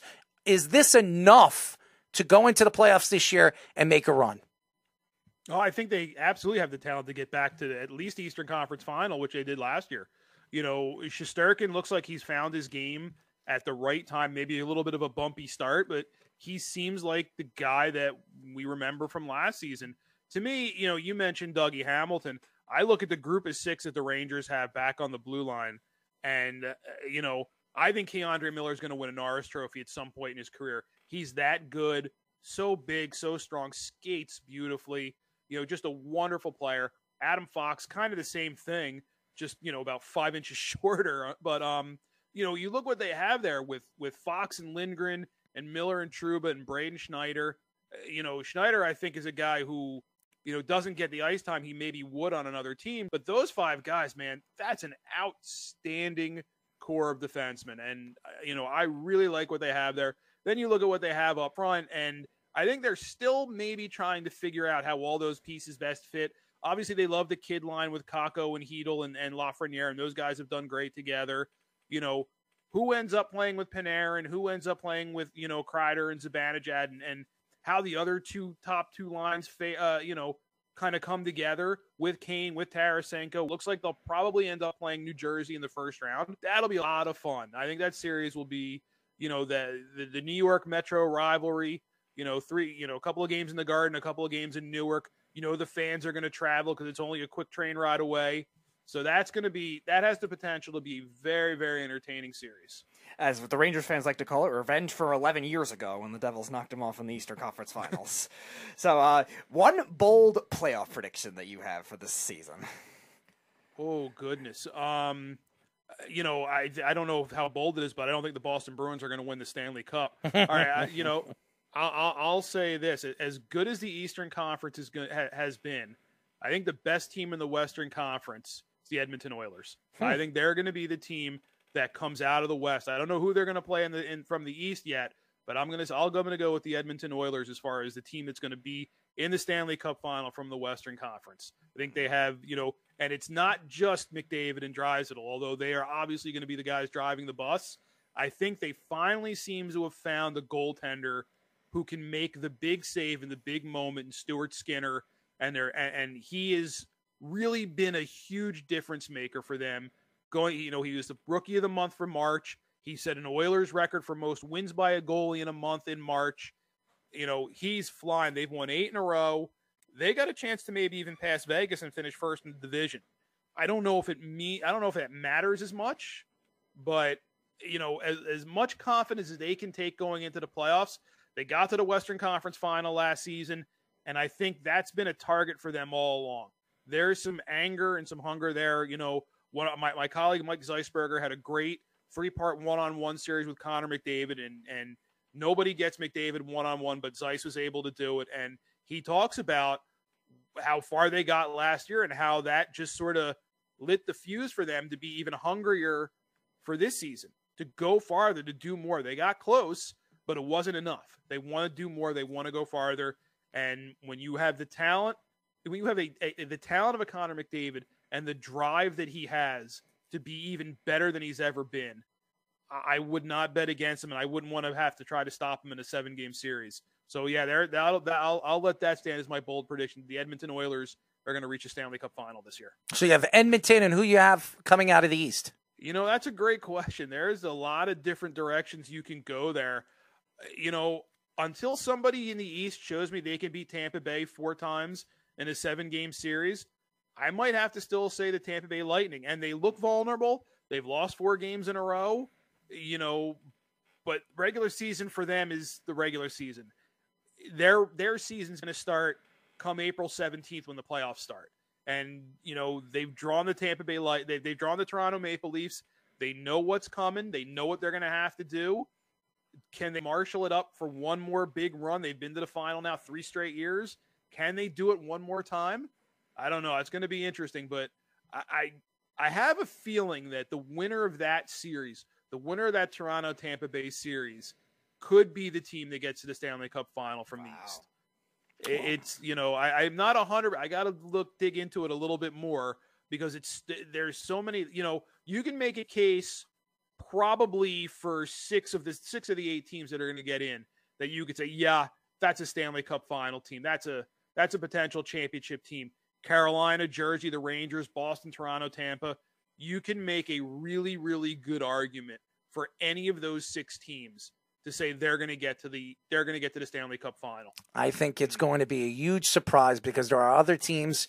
I mean, Florida could sneak in and, and be a team to beat. I mean, they have good goaltending, uh, they have good offense, uh, they have a very good defensive, um, you know, tandem over there. So I, I still think Florida, and who knows? And I'm an Islander fan. The Islanders look like they're going to win. They have a hot goalie like Sorokin. Maybe they make a run with Barzal coming back. Who knows? Hockey is so fun to watch because you can never predict what's going to happen. Well, that's it. And and you're exactly right. Sorokin, you know, he gets red hot. He's a guy who's capable of winning a playoff series all by himself. And whether it's Boston they end up drawing, whether it's Carolina, you know, that is absolutely a, a thing that could happen.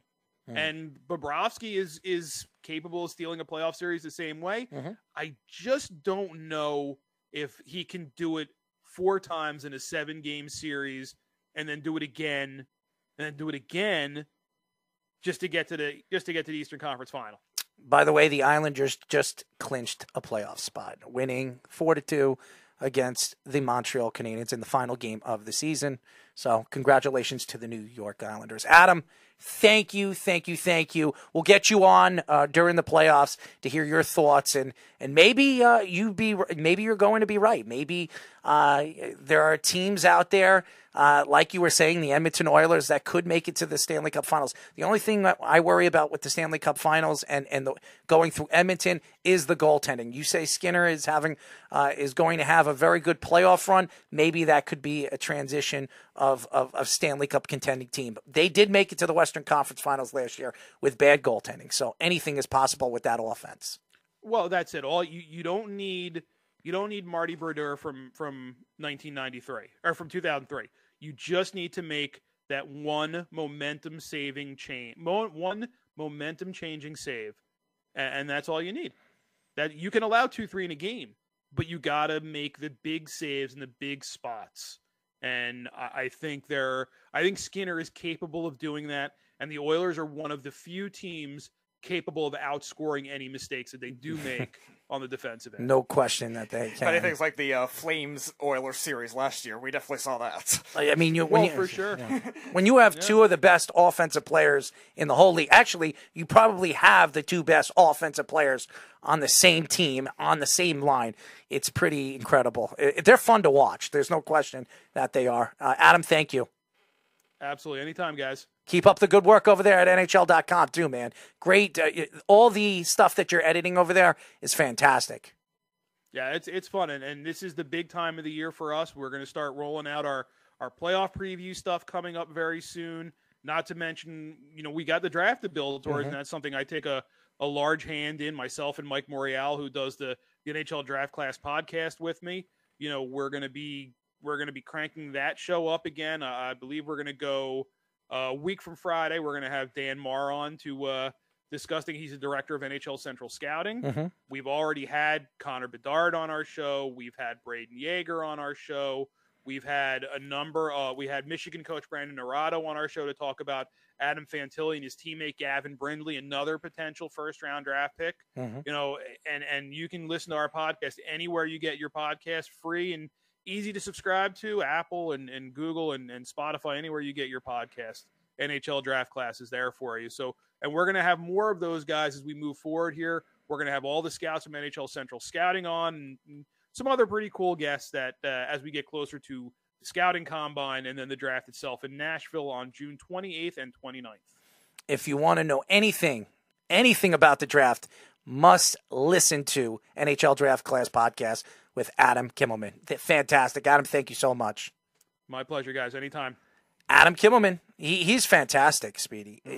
We we get a lot of these NHL, uh, you know, uh, specialists when it comes to just not analysts, the guys that specialize in just hockey, NHL stuff, and he he's one of the best. Uh, we've had over the last, I would say, six weeks, we've had about four or five guys that talk NHL hockey, and uh, we had one the other day as well, and he's fantastic. Adam is really, really good, and uh, he gave us so much insight of what's going on in the draft, some of these players to watch, uh, and um, like I said, this kid Will Smith, I.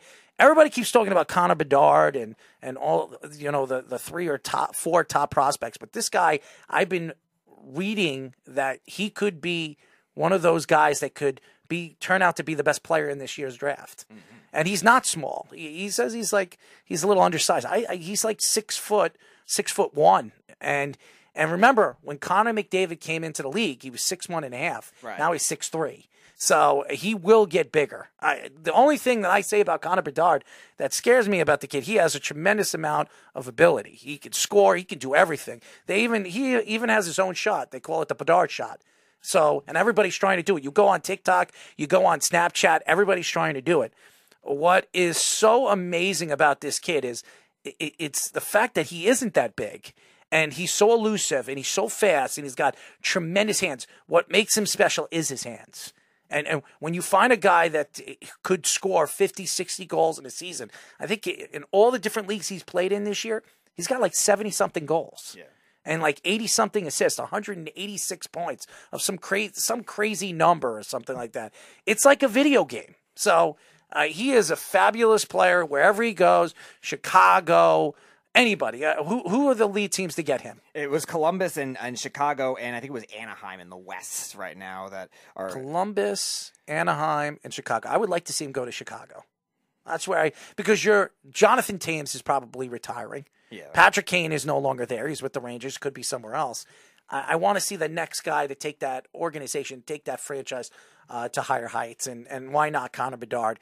A big city, a big hockey city. It would be fun to watch him grow over there in Chicago. Yeah, right now Columbus has the least points, 57. Then it's Chicago and Anaheim are right now tied 58. The Sharks have 60, and Montreal has 68. At those Don't be surprised if Montreal wins. I know, I've said that the whole time. They love to rig, to rig the draft sometimes. I'll even say that as a Ranger fan. There was a year I thought they were rigged it for the Rangers too, and the Kings. I think a couple teams have gotten some kind of special treatment. Don't be surprised if they do it for Montreal. They're uh, darlings of the past.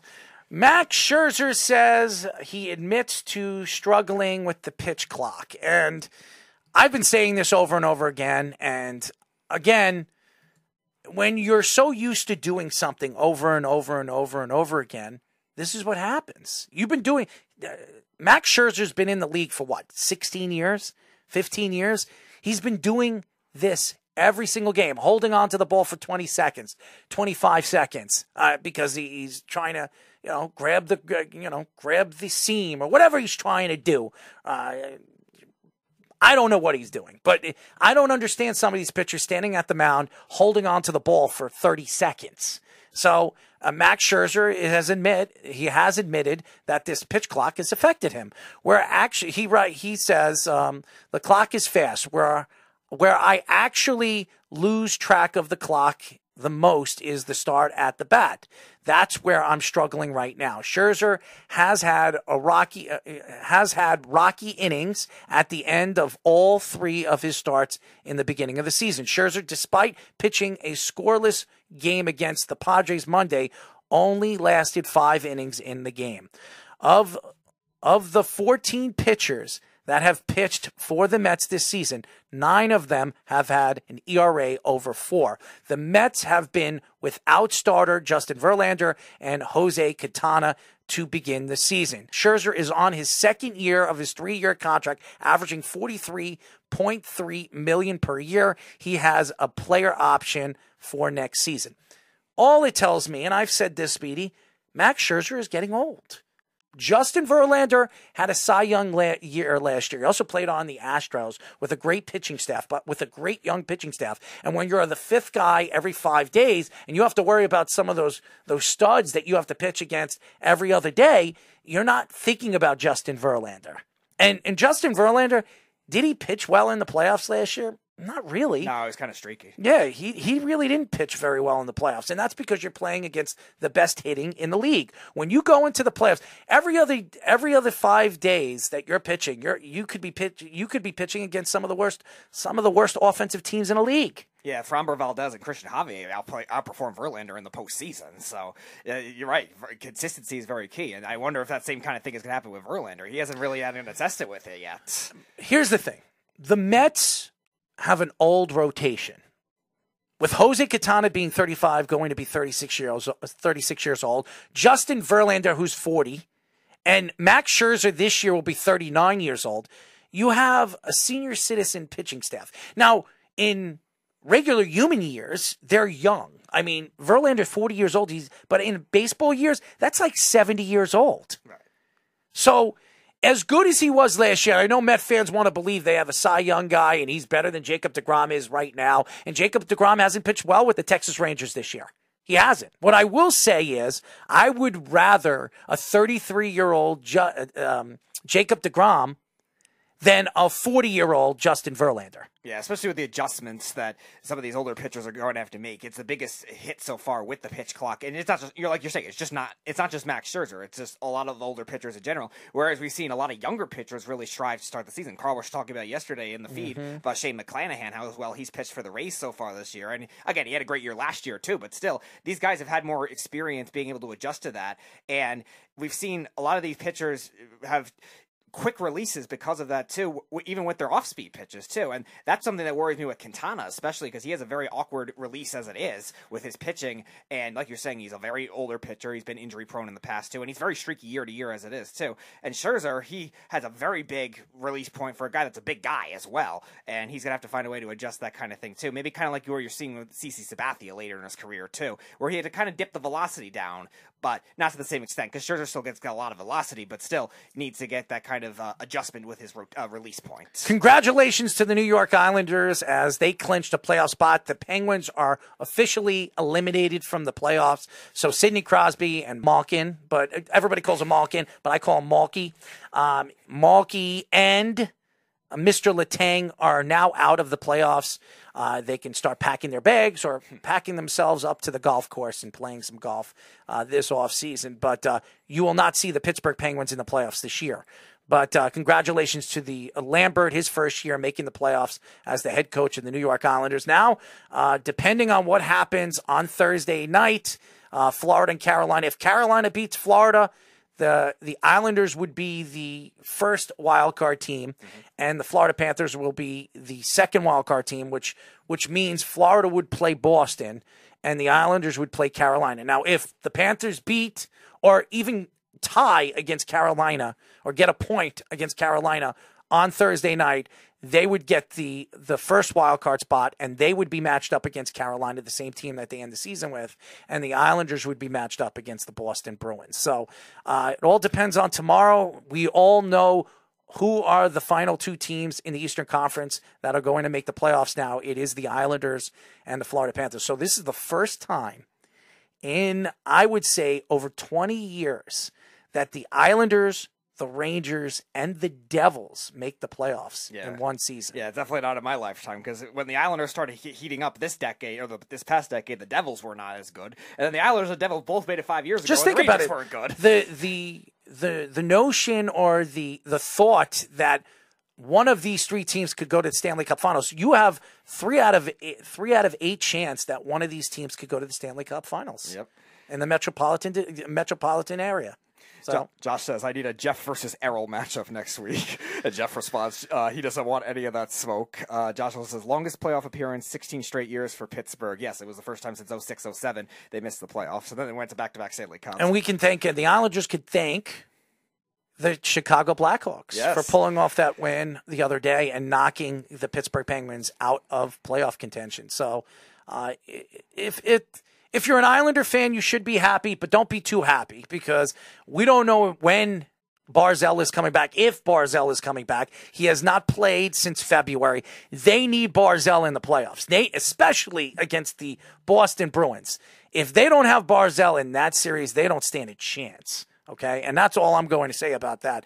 But uh, I don't know if they're going to be matched up against Boston. There's still a chance uh, right now that they, as of right now, they're matched up against Carolina. And there's also a chance too if the Hurricanes lose in regula- or if the Panthers lose in regulation, or if the Hurricanes beat Lose. the Panthers, yeah, in overtime, maybe the Devils even surpass them too. So it could be it could be the Panthers and the Devils in the first round, and the Hurricanes play the Rangers too. That's always a possibility. And then the Islanders will play the Bruins. Uh, that doesn't matter. We're we're talking about the Islanders and the and the Florida Panthers. We're not talking about the Devils. We're not talking about the Rangers. That's Uh, Josh says, "I will also. I, I mean, I do think Boston would absolutely drub them. I say five games. Tristan Jarry is still doing the Islanders favors. Yes, that Mm. sounds about right. I don't know about that, but anyways, um, uh, the Panthers have now clinched the playoff spot, as we just said. So uh, that that we already went over, and now let's go into uh, this week. Well, tonight's bracket wars, as we have the number seven seed Steelers of the 2000s with Polamalu and uh, you know Farrior, all the different players, and yes, Ben Roethlisberger and uh, those great teams versus the number 10 seed Astros of the 2010s, uh, well, 2010 to 2020 season, uh, and the number six seed, the San Francisco Giants of 2010 and up, against the number 11 seed Washington football team of the 80s and the 90s. Speedy, let's go. Yep, here we go. It's time for bracket. Bracket. Bracket. Bracket. Bracket. It's time for bracket wars. All right, we'll start with the Steelers and the Astros matchup. The Steelers, the number seven seed, like you were saying, against the number ten seed Houston Astros. So the Astros span all the way from 2000, it's 2010 to now, it's 2015 to now, and the Steelers I did from 2001 to 2009. And what, actually, what's kind of interesting about both these teams is the way they've been kind of like just well-oiled machines in their respective sports. The Steelers, we talk about it all the time. They draft a receiver, then they'll drop them, and then they'll uh, draft a new guy right away. And the same kind of thing with their linebackers and their defense. And the Astros have done the same kind of thing with their pitching too. They lose Gerrit Cole, they lose Zack Greinke, and all of a sudden they're getting somebody else to replace him right away. They lose Justin Verlander. So far they've started off slow, but they haven't missed a beat yet. Yeah, the number seven seed, 2000 Steelers. 2001 season, they were 13 and three.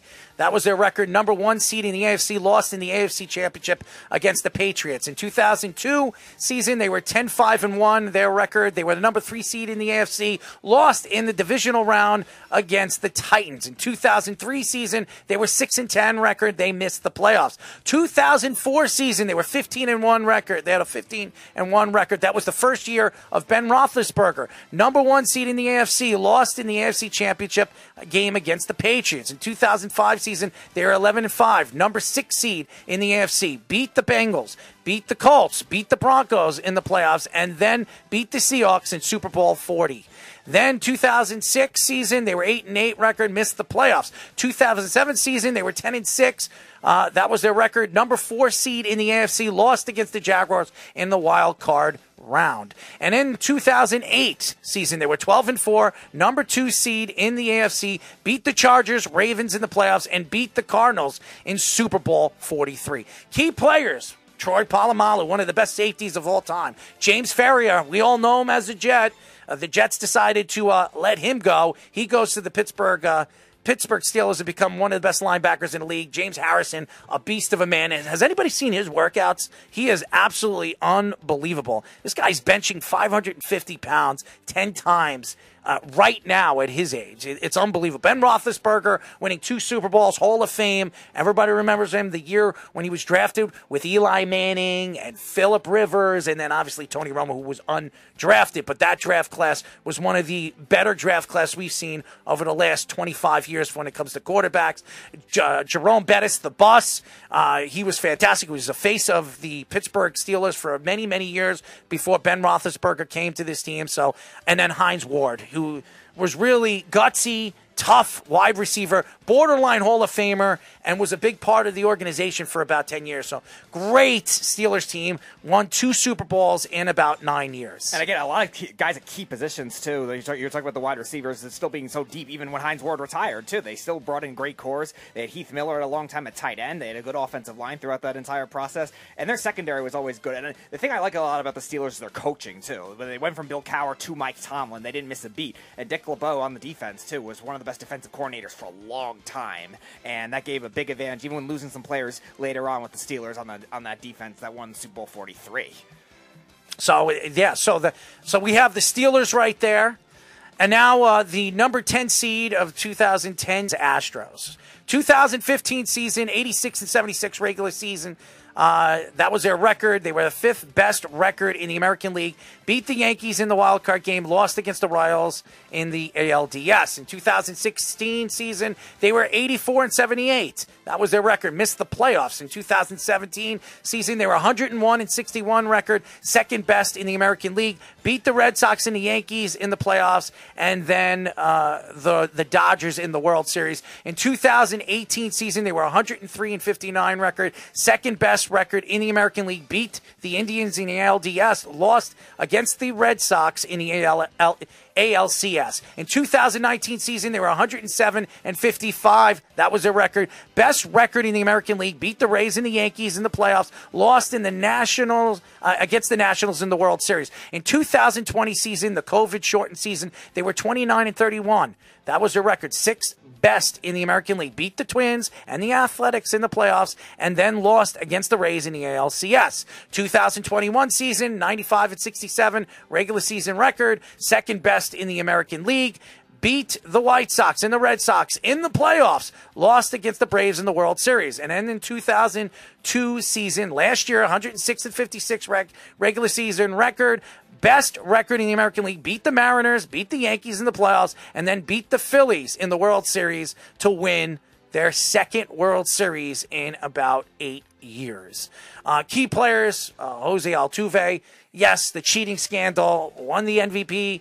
Uh, uh, I guess it was Aaron Judge's rookie season. Yes. Uh, but he's a fantastic player. He really is. He's one of the better second basemen in, in all of baseball uh, for his size and his power. The, the questions will come back to haunt him uh, the year that they cheated, but nevertheless, they came back and won in 2022, uh, and they, there was no cheating scandal in that, that year. Alex Bregman, one- of the more underrated third basemen in the in the MLB. Very good defensive player, has a lot of power in his bat. In the second half of the season, played very, very well. Was a big part of their run in the World Series last year. Carlos Correa, before he obviously uh, parted ways uh, with this Astros team, he was he's one of the best playoff hitters in Major League history. If you look at his numbers, I think he's a career 335 average hitter in the in, all of you know in his whole baseball career in the playoffs. Uh, George Springer, now center fielder for the uh, Blue Jays, uh, was a big part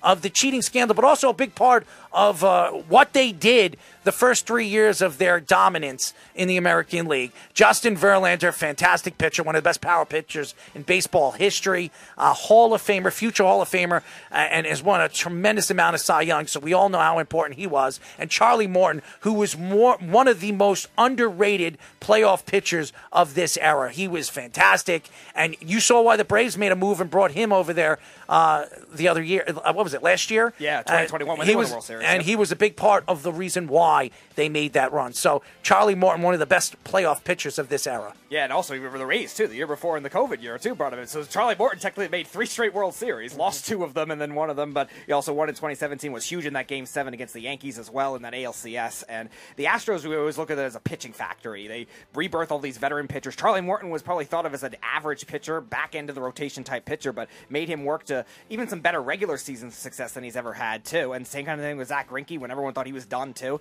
He had a great uh, stretch there in 2019 with the Astros. Then he stumbled a little bit down the road after that, but still, it's a pitching factory, and they replace these players. Well, Carlos Correa leaves the Twins, or to the Twins, and Jeremy Pena wins World Series MVP. All right, the next bracket, the number seed, number six seed of that bracket, the 2010 and up San Francisco Giants.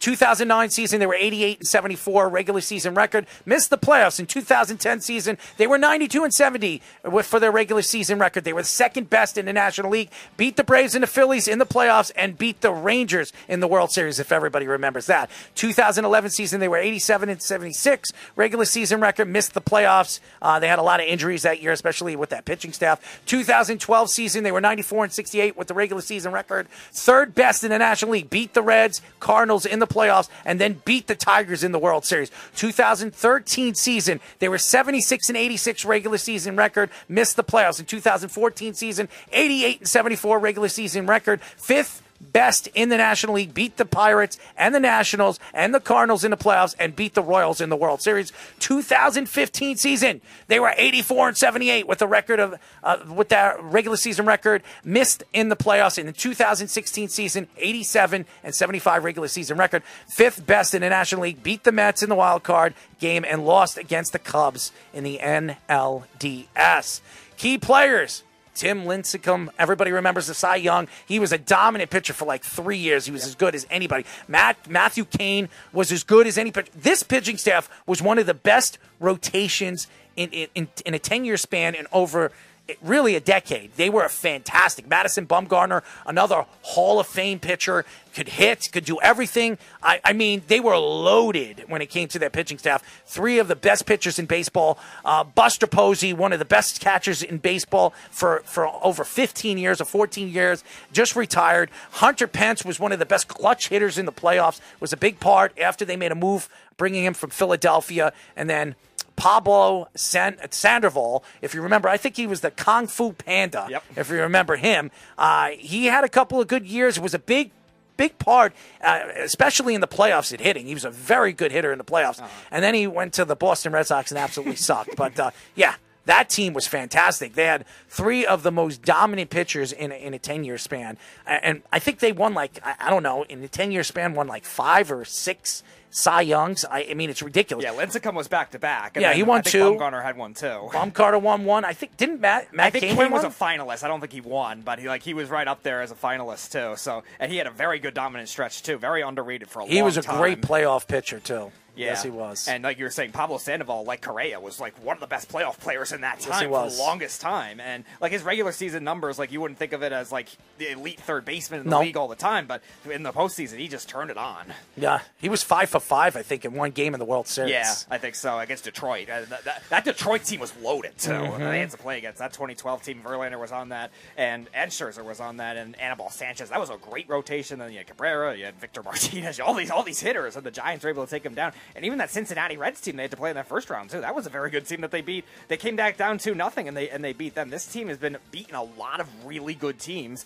in the World Series and in the postseason. A lot of the times as wild card teams or the third team that wins the division. Yes, number 11 seed, 1980s and 90s Washington football team. In 1982, The lockout shortened season, they were eight and one. They beat the Lions and the Vikings and the Cowboys in the playoffs, and beat the Dolphins in Super Bowl 17. 1983 season, they were 14 and two with their record, number one seed in the NFC. Beat the Rams and the 49ers in the playoffs, lost against the Raiders in Super Bowl 18. 1984 season, they were 11 and five, number two seed in the NFC, lost against the Bears in the divisional round. 1985 season, they were 10 and six with a 10 and six record, missed the playoffs. Could you imagine losing the missing the playoffs with a 10 and six record? I mean, the Jets did. The Giants um, did too. 1986 season, they were 12 and four, third best in the NFC. Beat the Rams, Bears in the playoffs, lost against the Giants in the NFC Championship game. 1987 season, they were 11 and four, third best in the NFC. Beat the Bears and the Vikings in the playoffs. Beat the Broncos in Super Bowl 22.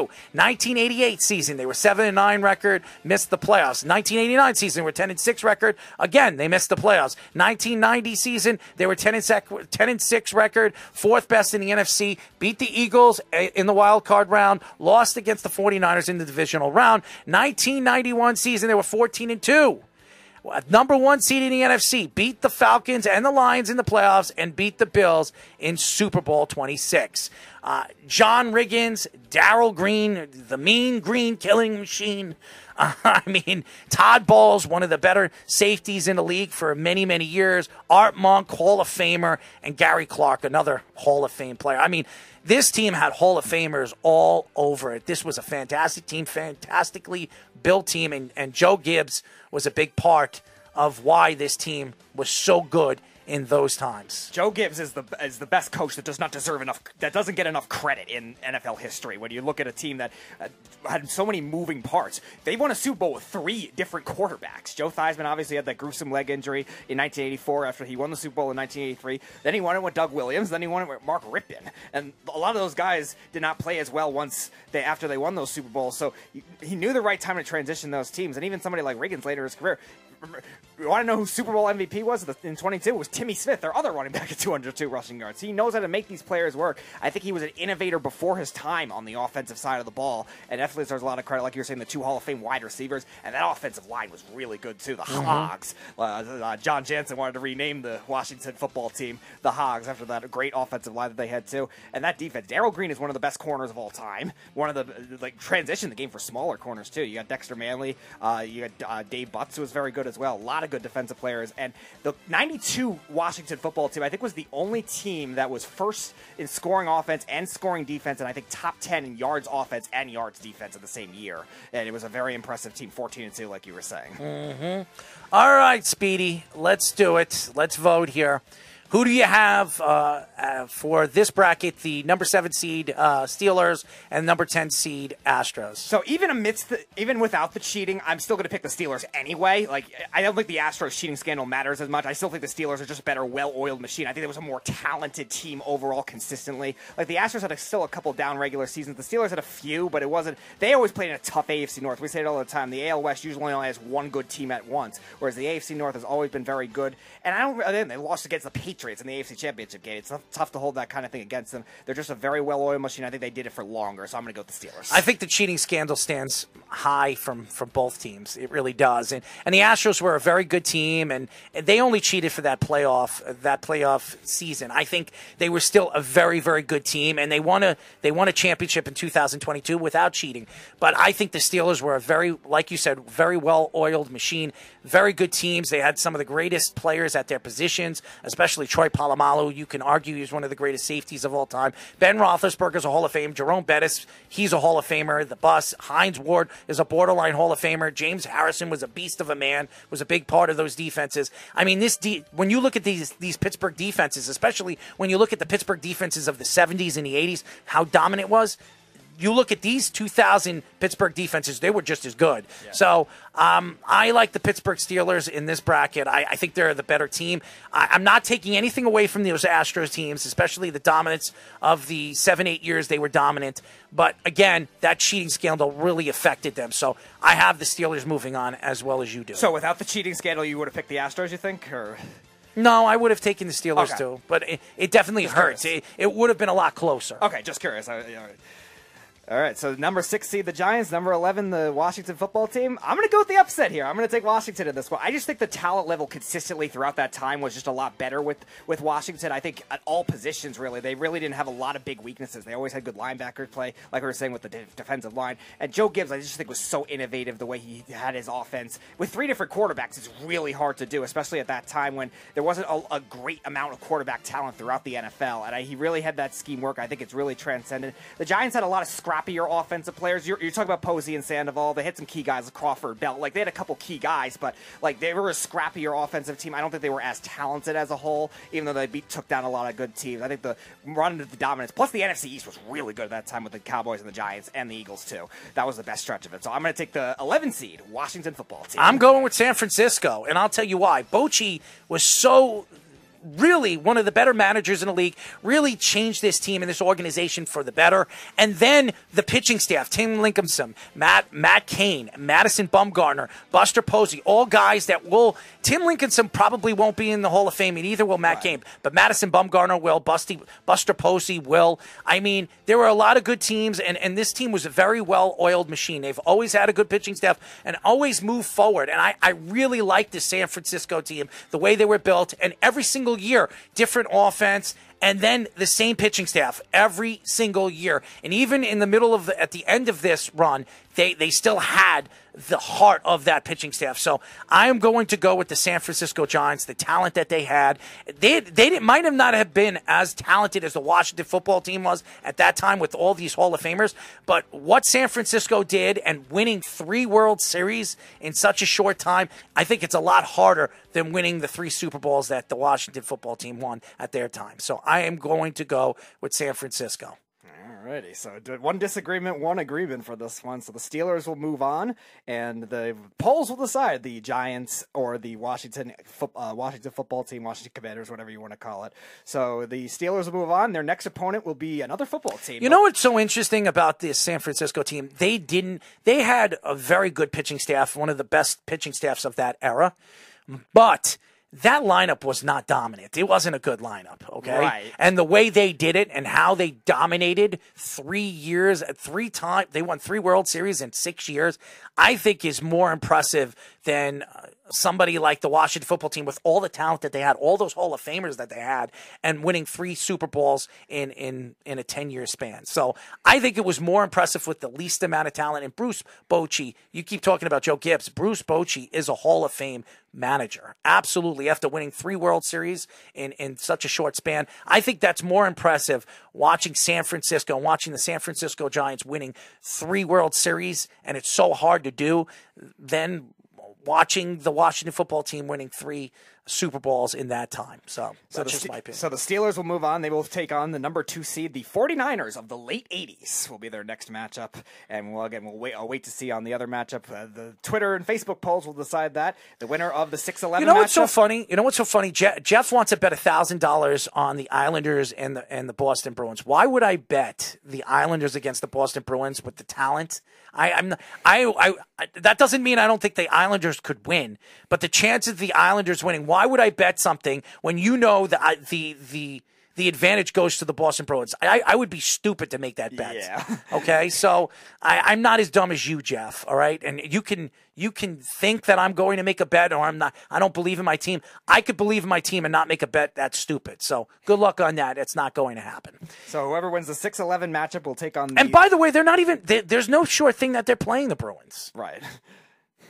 You know, you'll give me three to one odds. Good for you. Still not making the bet, Jeff. So, so the winner of the 6-11 matchup between the Giants and the Washington football team will take on the Lakers of the early 2000s.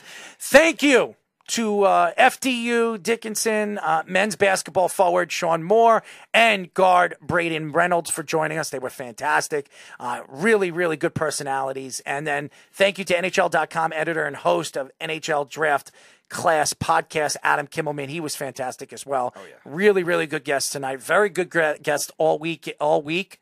Uh, thank you uh, to Tobin uh, Anderson for joining us, and all the different guests that we've had over the last couple weeks. Good, good get, Speedy.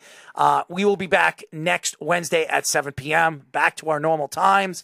Uh, who do we have on next week? So confirmed at 8:30 will be Cade Warner, who is the son of Kurt Warner, and he will be entering this year's NFL draft. Uh, likely will be a day three pick. He plays wide receiver for Kansas State, and he will be joining us at 8:30. Hopefully, we'll see if he responds. He said he might be interested in doing it on the 19th. He has to see on his availability. We also Cool. have uh, a Dallas Cowboys special teamer Trent Sieg will also potentially be joining us. He said April 19th is a possibility. We'll, but we'll have to see on the details on that. All right, guys. So uh, as as we move forward, going into next week, we'll give you all the different guests that we might have on the show. We are reaching out to Baker Mayfield. We could have Baker Mayfield on in the next couple of weeks as well. We're looking forward to it. Wait, no show tomorrow. No, there's no show tomorrow because I am going to Florida for the next couple of days. If you actually listen to the show, you would know that, Josh. I did the show yesterday on Tuesday, doing my Thursday show on Tuesday yesterday, as I sent it to you. Um, I don't know where you've been, um, but uh, yes, Wednesday and Thursday next week we will be back. Listen to the Weekend Crunch, which will air uh, if the if the Islanders. Pl- do they play Saturday? Will they play depends. Saturday? We don't know the postseason schedule yet. So yeah, we'll so have to see let- let- I don't know if uh, we will be aired at ten thirty or seven. We will let you guys know, but we will be on on Saturday as well. Even though I am in Florida, uh, shout out to all the fans. Keep listening to us as always. We thank everybody for tuning into uh, our show and all the shows, uh, Game On and uh, the Wise Guys and all the different shows um, that we have on our network. We really appreciate everybody for listening to the show throughout the week. So thank you, thank you, thank you. Who- who's calling the show? Jeff. What does he want? I don't know. Put Jeff- him on. Jeff, Put call him back. on. Put him on. I- I- I- what does he want? I'm not making a bet for a thousand dollars on Boston and the Islanders. I'd be stupid. All right, Jeff. What do you got? What? All year, What? oh, all year, all year you talk about the Islanders. All year you talk about. Really? I've been That's all talking you wanna about the talk Islanders. I've been talking about the Islanders. Really? Nonstop. Yeah. Okay, Jeff. Nonstop. Okay, Jeff. Now I'm issuing the challenge. Thousand dollars. I'll Yeah, give you yeah, three to good one. luck You on it. win, Good luck on you it. Thousand dollars. Good luck you on win, it. uh, You'll get. You win. You'll get three thousand. Good luck on it. I'm not betting that. Not betting on it. Oh, Why What's would the I bet? bet? Why would I bet the Islanders, the Islanders squeaking into the playoffs, and your Boston Bruins have the best record in hockey? No, no, no, no. Yeah, no, no, no, no, want- no. No. Yeah, I'd be no, stupid. I want you to apply Jets logic to this. The Islanders are the last team There it in goes the with the Jets again. spot. They're elite. They're elite when you're in the last You know what? spot. You're You know elite. what? I hope. I hope the Islanders beat the Boston Bruins. I really hope because it would shut you up. And the last time they met in the playoffs, what happened? Speedy, what Was that happened? his logic with the Jets? Was that his logic with the Jets? Goodbye, you're in the Jeff. You know, you know what, Jeff? You know what, Jeff? I wouldn't be stupid enough to make a bet like that. I'm not as dumb as you to make a bet that I have to eat dog poop after making a bet about you know. Aaron Rodgers and, da- and Derek Carr. Speedy, was that the logic when the Jets were in the last playoff spot? Were they elite? Their defense was elite. No, that's he walked that back because originally the argument was they were. Oh God. We've been down this road. Yeah, we've been down this road. playoff- You know, hey, listen. th- That's what it was I when they were in the last I really, So this is the really this is the hope. Islanders now in that spot. They're elite. I really, really hope the Islanders beat the Boston Bruins because you will find any way to make an excuse like you did the last time. I really No, hope. no excuses. They played bad. I came out. I even called you when they were playing and said Yeah. they played bad. Yeah. Isn't that true, Steve? Yeah, yeah, hmm. isn't that true? Well, guess what?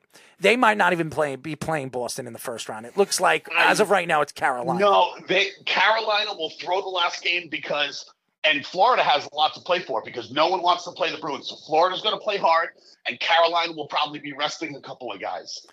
If they rest No, a they couple of guys, they the lose Rangers. first place and then they have to play the Rangers. I don't think that would be smart. That would be a very stupid move. How's that? So What? What? I, uh, no offense to the Rangers, this season, just off of this season, you'd rather play the Rangers than the Bruins, wouldn't you? The Hurricanes wouldn't have to play the Bruins though. They they would play the Rangers or they could play the Islanders too. Mm-hmm. Right, and you'd rather right, and you'd rather play the Islanders, right? Yeah, of course they would. So why would they not want to win the division? I'm not saying No, no, Florida no, no. couldn't win the game, but I'm just saying Carolina. I don't know if we'll be resting guys unless the Devils Carolina's lose. playing all their guys, and Yeah. and they're going to go out there and try to beat Yes, try to beat the Florida Panthers. Because remember, Jeff, the Devils and the Hurricanes play at the same time, so they can't really strategize that. Okay, if the Devils lose, let's start resting guys. Like they can't plan for that. Uh, Florida's going to play hard. Is Spencer Knight going to be in goal? I don't know, Jeff. But yes, I think he is. I think e- he is. Either way, like Carolina's still going to play hard too because of the Devils factor. And that's all they need. Great Boston College prospect. Spencer Knight saves the Bruins. We get the Islanders. I don't care who you get. I just hope the Bruins lose in the first round. It'd be really, really funny. It would be really, really it could, funny. It could, it could, it could happen. It could happen. All it takes is a hot goalie, and the Islanders have a goalie that could get hot and do it. Mm, Well, I hope it happens so I can. I don't have to hear you brag about it. But I would, I would, I would like to. Let's have a wager. What would you like to wager? I'm not betting a thousand dollars. Okay, not a thousand dollars. What would you? We'll like to figure it out. Okay, I'm not thinking about it Why right don't now. we figure it out right now? No, I'm not doing that. Thank you, Jeff. We'll talk later. Jeff from Tampa, as always, fantastic and just a pain in my royal ass. Thank you very much to just piss me off even more before we come off air. But thank you. Thank you to all the fans. Thank you to our guest. Continue listening to us. We'll be back next week. Good night. It's the Worldwide Sports Radio Network. Take a look under your bed. Find stuff under there? What about jobs? No? Now try your basement. There's a pair of overalls that overall you're